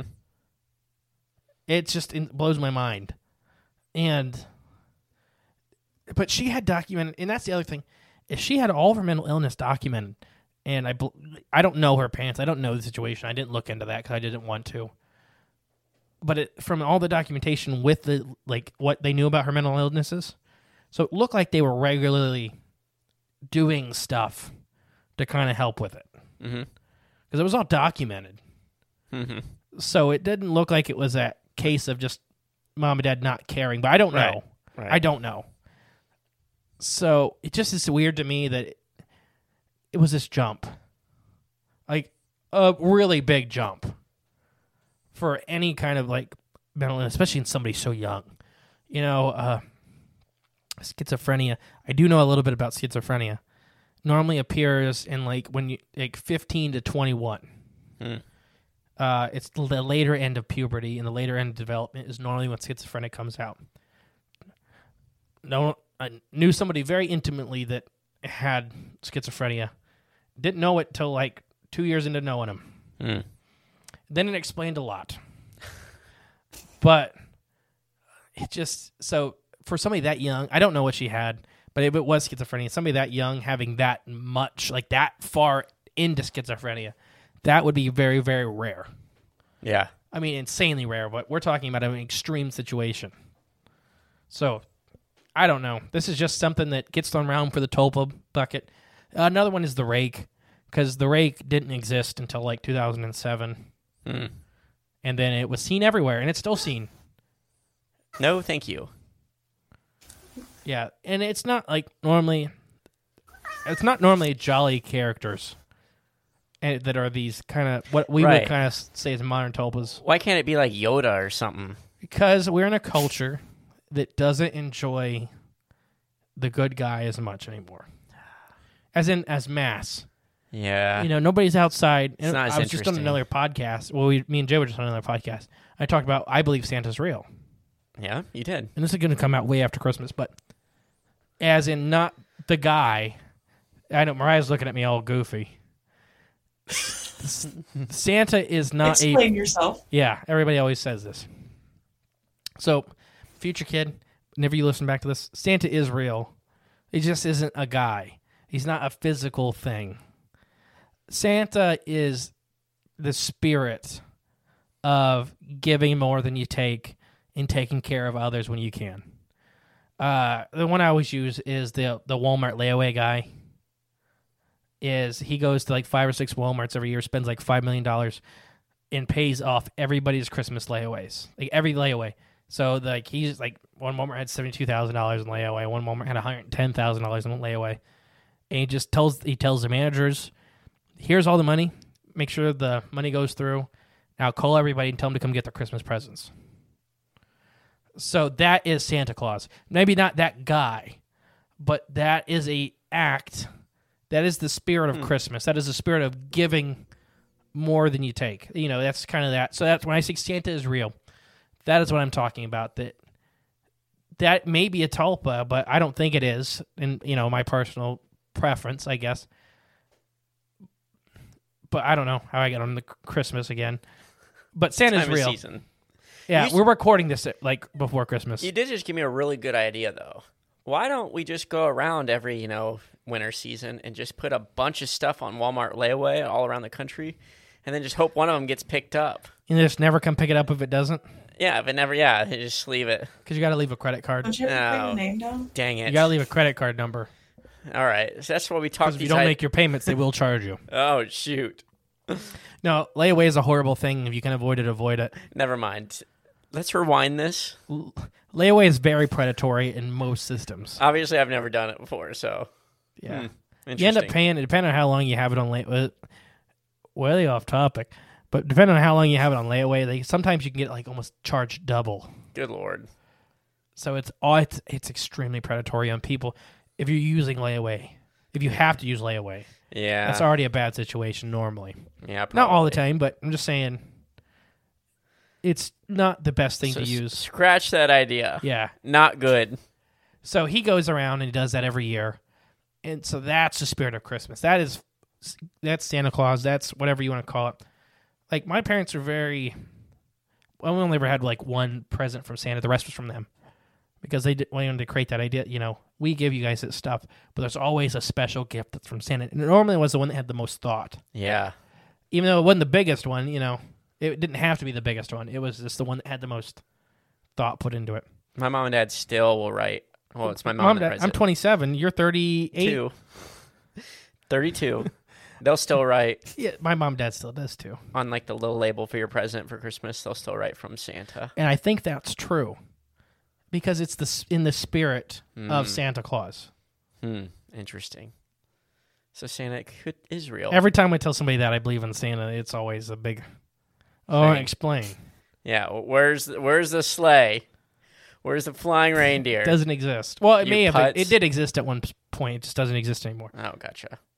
But, yeah, so that was a good flavor chaser for, you know, that was a good opposite of what we were just talking about before that. But what's our overall opinions on tulpas? Who wants to go first? Let's let Mariah take... Th- Ooh. Yeah, let's let you go first. He we, did this to you, not me. We've been jumping first every time. It's your turn to get your idea out there before what we the do. Hell? Overall, I think tulpas are real. Uh, they definitely require a lot of thought, be it positive or negative.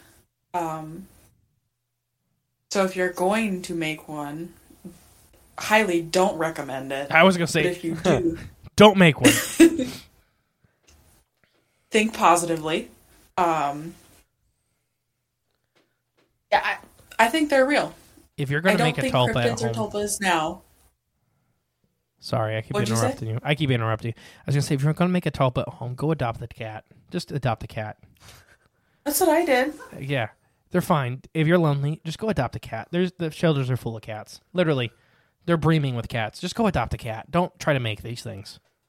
Sorry, continue, Mariah. I just that was my P S A for the animal shelters of North America. That's where we got our dog. Mm-hmm. You're Bob Barker now, I guess. Spay and neuter your animals. Spay and neuter your pets. I don't like cats. You don't like cats? I'll tell you the story later, but okay. Continue with your thought of tulpas. Sorry. You don't think cryptids are tulpas, but and then I interrupted you rudely because I'm a bad podcast host. How dare you? Uh, straight up, I don't think cryptids are tulpas because of everything that you've brought forward.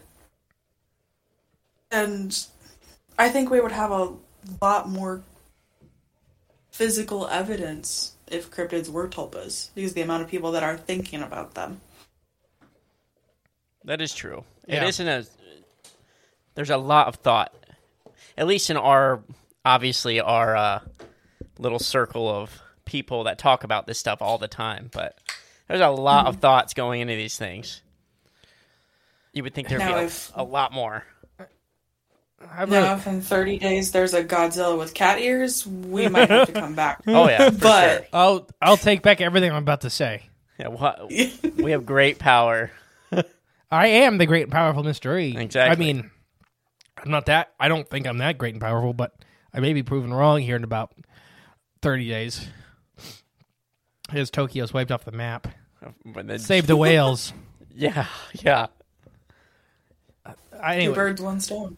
I'll go next day. I'll I'll let you end. Okay. I ninety percent don't think this is real. I hope I didn't get too biased with how I, I, I presented it. I try not to, but I think this is other... How am I going to say this?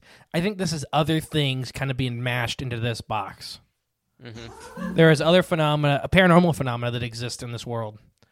I just think tulpas... or kind of this modern white whale that we're using to explain some paranormal phenomena.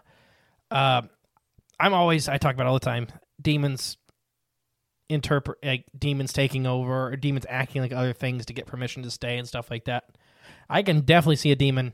If you're trying to create a tulpa, I can definitely see a demon like, all right, this is going to be an easy one. Mm-hmm. Like, who am I? All right, good, good. All right, yeah, this is perfect. Like, you just gave me the whole script. Mm-hmm. Or, I don't think it's. I don't think most. I don't think that any high percentage of this is mental illness, but I do think some of it may be where you're really developing things.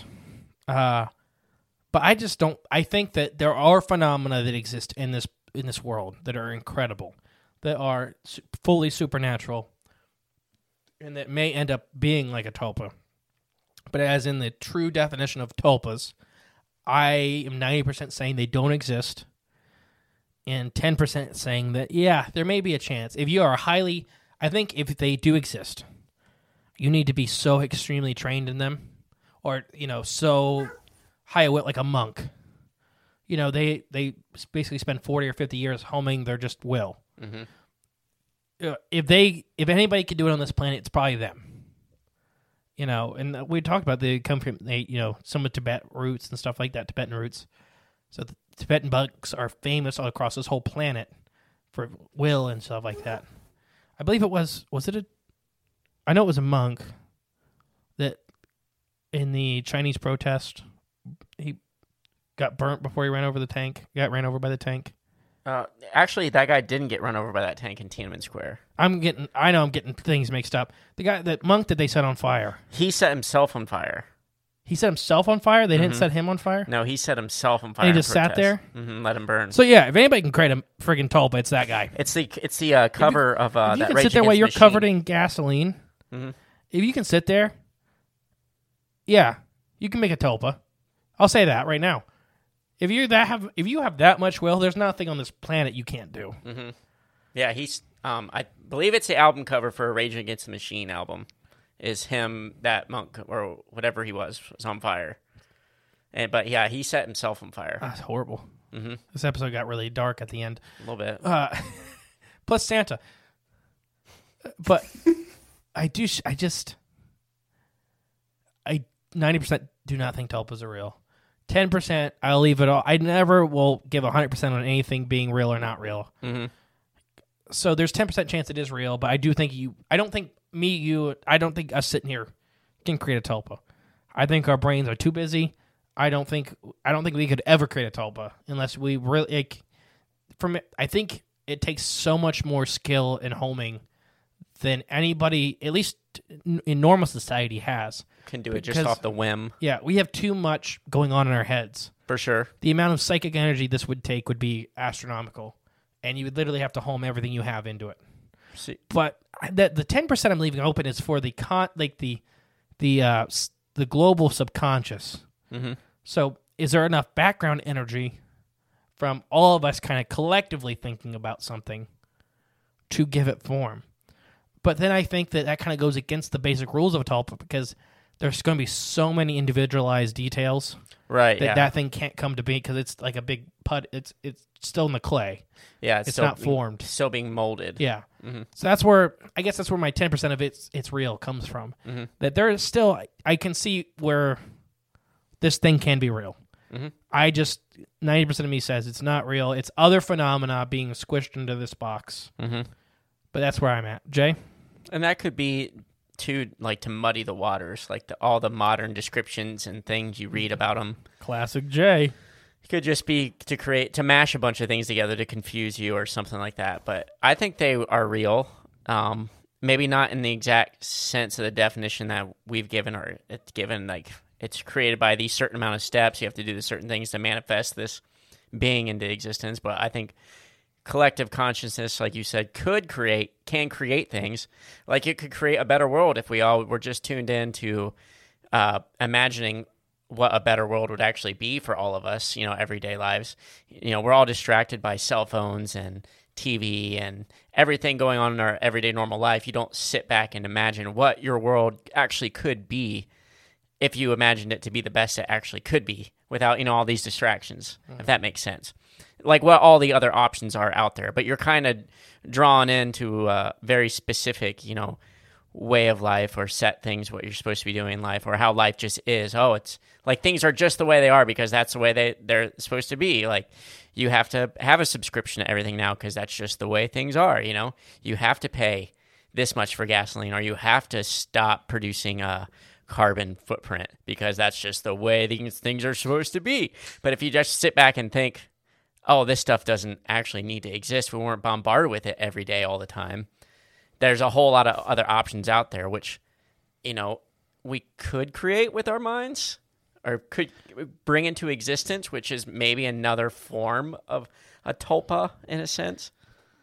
Pause right there before you go on anymore.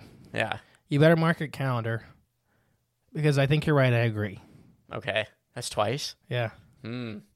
So is that a, is that a form of a tulpa? No, not to, not I, to the definition, but in a sense, has the spirit of the tulpa in it. But see, then you're putting physical acts behind your your mental focus. Yeah.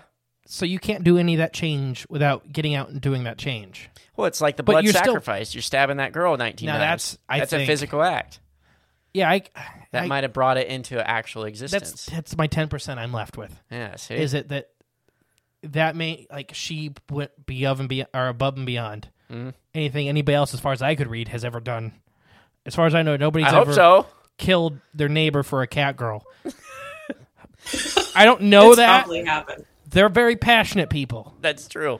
They're very passionate people, and I know we have a lot of them that are probably listeners. The we love that, you, but yeah. you're very passionate people. I'm a very passionate person. We just have different passions. Mm-hmm. That's true. We all do.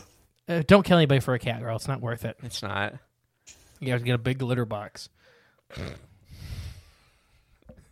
But, no, so I think that you're, t- I don't know. See, the, the essence, yes. You're talking about really will. That's where it comes down to. Will and intent. Will and intent. But for those kind of changes, you're talking about will and intent and then physical discipline. Because mm-hmm. you're physically going out and doing that. Right. I think a tulpa is just will and intent. Okay. There's nothing else you have to do. You can sit here and do it right now. if you had the will and intent to do it. Right. Yeah. I'm not saying we don't have the will and intent to do it. Right. Well, we, I know we don't have the will and intent to do it right now. I don't think we have the mental focus developed. Well, let's get a focus group together, all of us. We'll gather in a field in the middle of nowhere, my backyard or something. I don't know. We'll imagine. Well, first I'll draw a giant oh. Godzilla cat girl. Um, it's like what's his, it's what's his nuts with the the U F Os. Bob, oh, oh, oh, Stephen Greer. Stephen Greer. Yeah. The only jacked UFOologist. We're all getting a big... I'll say this right now. He's the only UFOologist I probably couldn't beat in a fight. I, yeah, I don't think he could. Every other one of them weighs ninety-two pounds. You just fall on him. He is... You corner him and then fall on him. He has some traps. He does, yeah. A headlock would not go well for you. Not from him. No. But, I'm not young yeah. anymore, sorry. We I, all gather in our field, and we all just focus our energy. Stephen Greer si- styled the f- make cat Godzilla. And see if she flies down from the cat sky or something. Godzilla. Takes a dump, hopefully on our garden. Pear, if you listen to our episodes anymore, make us cat girl Godzilla. Please. Pooping, Please. On, pooping on my garden, preferably. It'll be Mariah's birthday present. Cryptids of the Corn cat, cat girl Godzilla shirt. I will wear it proudly. I would too. Shoot. That would look so confusing. Like, what the hell is that?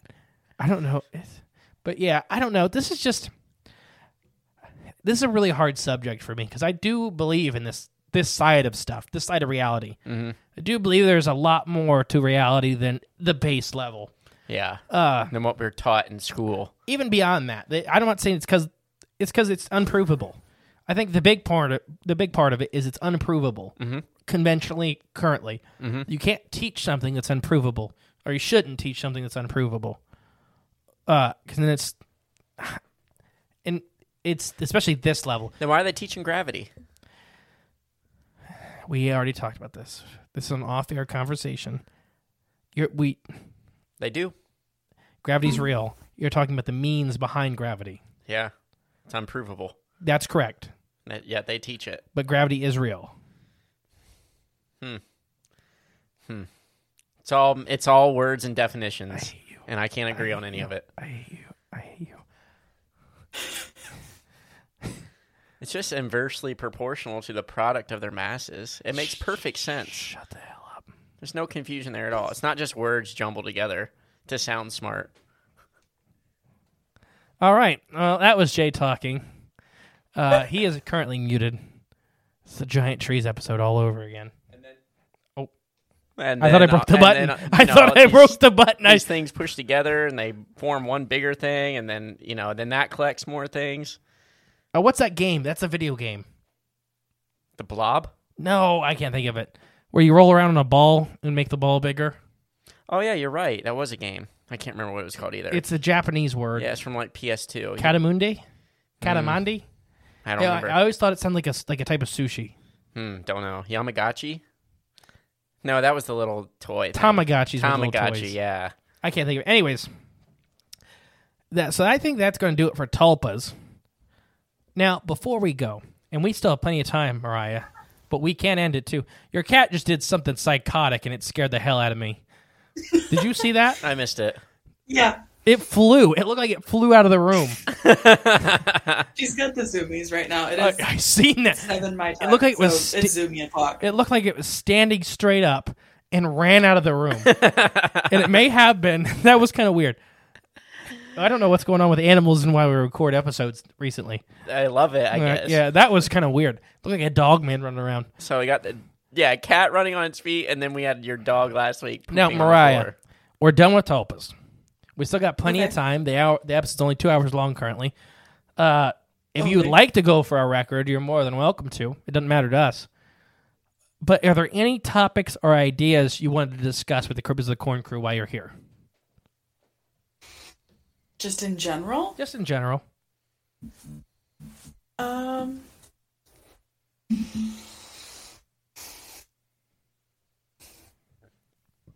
Do, do, do, do, do, do, do, do. The Jeopardy music isn't helping.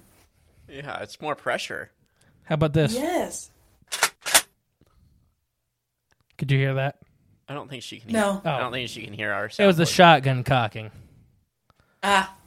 No, I mean, it's just anything that anything you want to ask both me and Jay, because I know me and you get to talk all the time, but Jay's schedule doesn't allow that with a lot of the stuff we do with Patreon and stuff.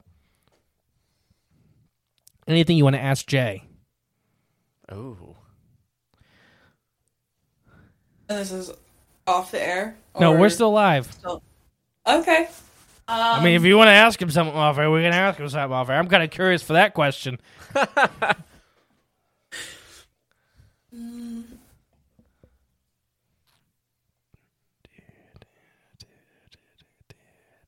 I can't think of anything. That's, That's okay. Fair. You don't have to. Yeah. What's been, so I'll I'll ask you some questions. What's been your favorite episode so far, either Patreon or main show? I've got a three-way tie. Okay. Three ways are good. You're not the only one that can make these jokes. um, for Patreon, it's the Van Meter Visitor. Uh, you guys did that so well. I'm glad, because I didn't think we did, so... But I never do. You can ask Jay. I'm very negative when episodes, like, when we after we're done, I'm like, I don't think I did that very well. And then everybody freaking loves it. And I'm like, oh, I guess that's fine. I'm very self, uh, what do you call that? Conscious? Or... Yeah, self-editing, really self-conscious. Like, I don't think we Self-deprecating. Did... Yeah, yeah. There we go. That's so Van Meter Visitor, awesome. Mm-hmm. You can tell I'm a mushroom nerd. Mm-hmm. So the Fungus Among Us episode. Mm-hmm. Fungus Among Us. And then I really liked the Wendigo episode. I've always been a huge Wendigo nerd. That's the cryptid that got me into cryptids. Mm, sweet. I, like, I have a Wendigo tattoo. I'm that into them. That's awesome. That is cool. Huh. Yeah, and that's that's one that I feel like gets weird passes on from other shows. So I, I, I think... That's one I was really. That's one of the ones I was really proud of is the Wendigo episode. Fungus Among Us too. Was, Fungus Among Us is a, a passion project, still growing. But you know, as a one-off thing we just did, and we're probably never going to go back to the Wendigo because I, I really feel like we did the Wendigo very, we did it credit, uh, for everything from the Native American legends and lore to the actual Wendigo psychosis and stuff like that, and some of the more famous modern Wendigos. Uh, I mean, modern is a relative term, but you know, modern-ish. Uh, so yeah, oh, that's awesome. The Fungus Among Us is just a passion project of mine. No, definitely. It's an understatement. Talking about Bob. Bob. Bob runs the world. Everybody knows that by now on this show. Definitely a portion of it. Uh, he runs that state from National Forest. He runs National Forest. Maybe more.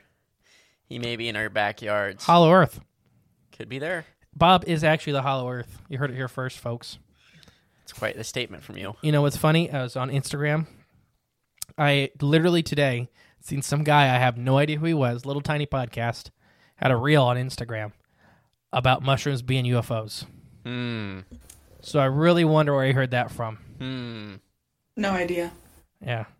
And I know for a fact, I'm not the first one to ever have the idea of organic U F Os, but I know...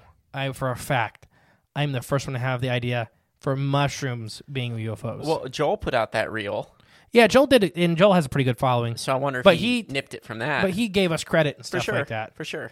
Uh, Joel Tom's Killed the Mockingbirds. We love Joel uh, dearly.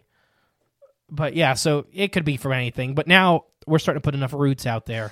Tol- maybe a mushroom U F O will be a tulpa. Oh, gosh, dang it.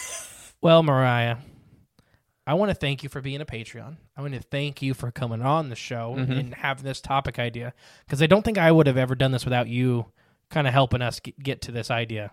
Just because I didn't feel like I would have a structure enough to lead the episode, because everybody at home knows I lead the episodes and Jay has amazing commentary as we go through.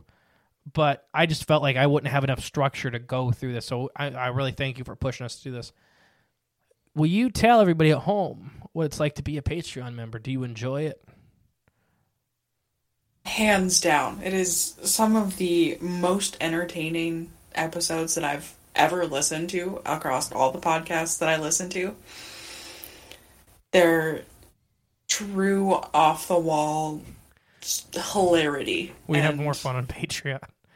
Yes. You will get a lot of laughs out of everything. Well, that's very humbling. Thank you. Yeah, right. Thank you very much. And your check's in the mail. Don't worry. Uh, oh, thanks. uh, but yeah, so thank you for being on. Uh, once again, everybody at home, you go and join Patreon. There's links below. Uh, you don't have to, because obviously you don't have to do anything you don't want to do. That's correct. But you have free will. We have, a, you're not a tulpa. We have a lot of extra content on there. There's an episode every week's uploaded. Plus, some of the higher tiers get benefits uh, starting after January first of two thousand twenty-three. Mm-hmm. Uh, T-shirts, minifigures, that kind of stuff. We're still working out the details on that as of recording this, but this will come out in season three. So we've already figured it out. So I'm proud of you, future Justin and Jay. You you did it. uh, currently, I don't know what the hell we're going to do. Uh, but yeah, thank you, Mariah. It's been a lot of fun. And you know how we like to end these episodes with guests. So we're count to three, and we'll all scream. If we break a mic, we did a good job. Yeah. All right. Three, two, one. Bye. Bye. They're all mushrooms. Thank you for listening to Cryptids of the Corn podcast. Please share with a friend you think would like us. It's the best way to help our show grow. Leave a comment, rate us, a five-star review, and remember, there is always extra content on Patreon slash Cryptids of the Corn dot com. And don't forget, stay magical.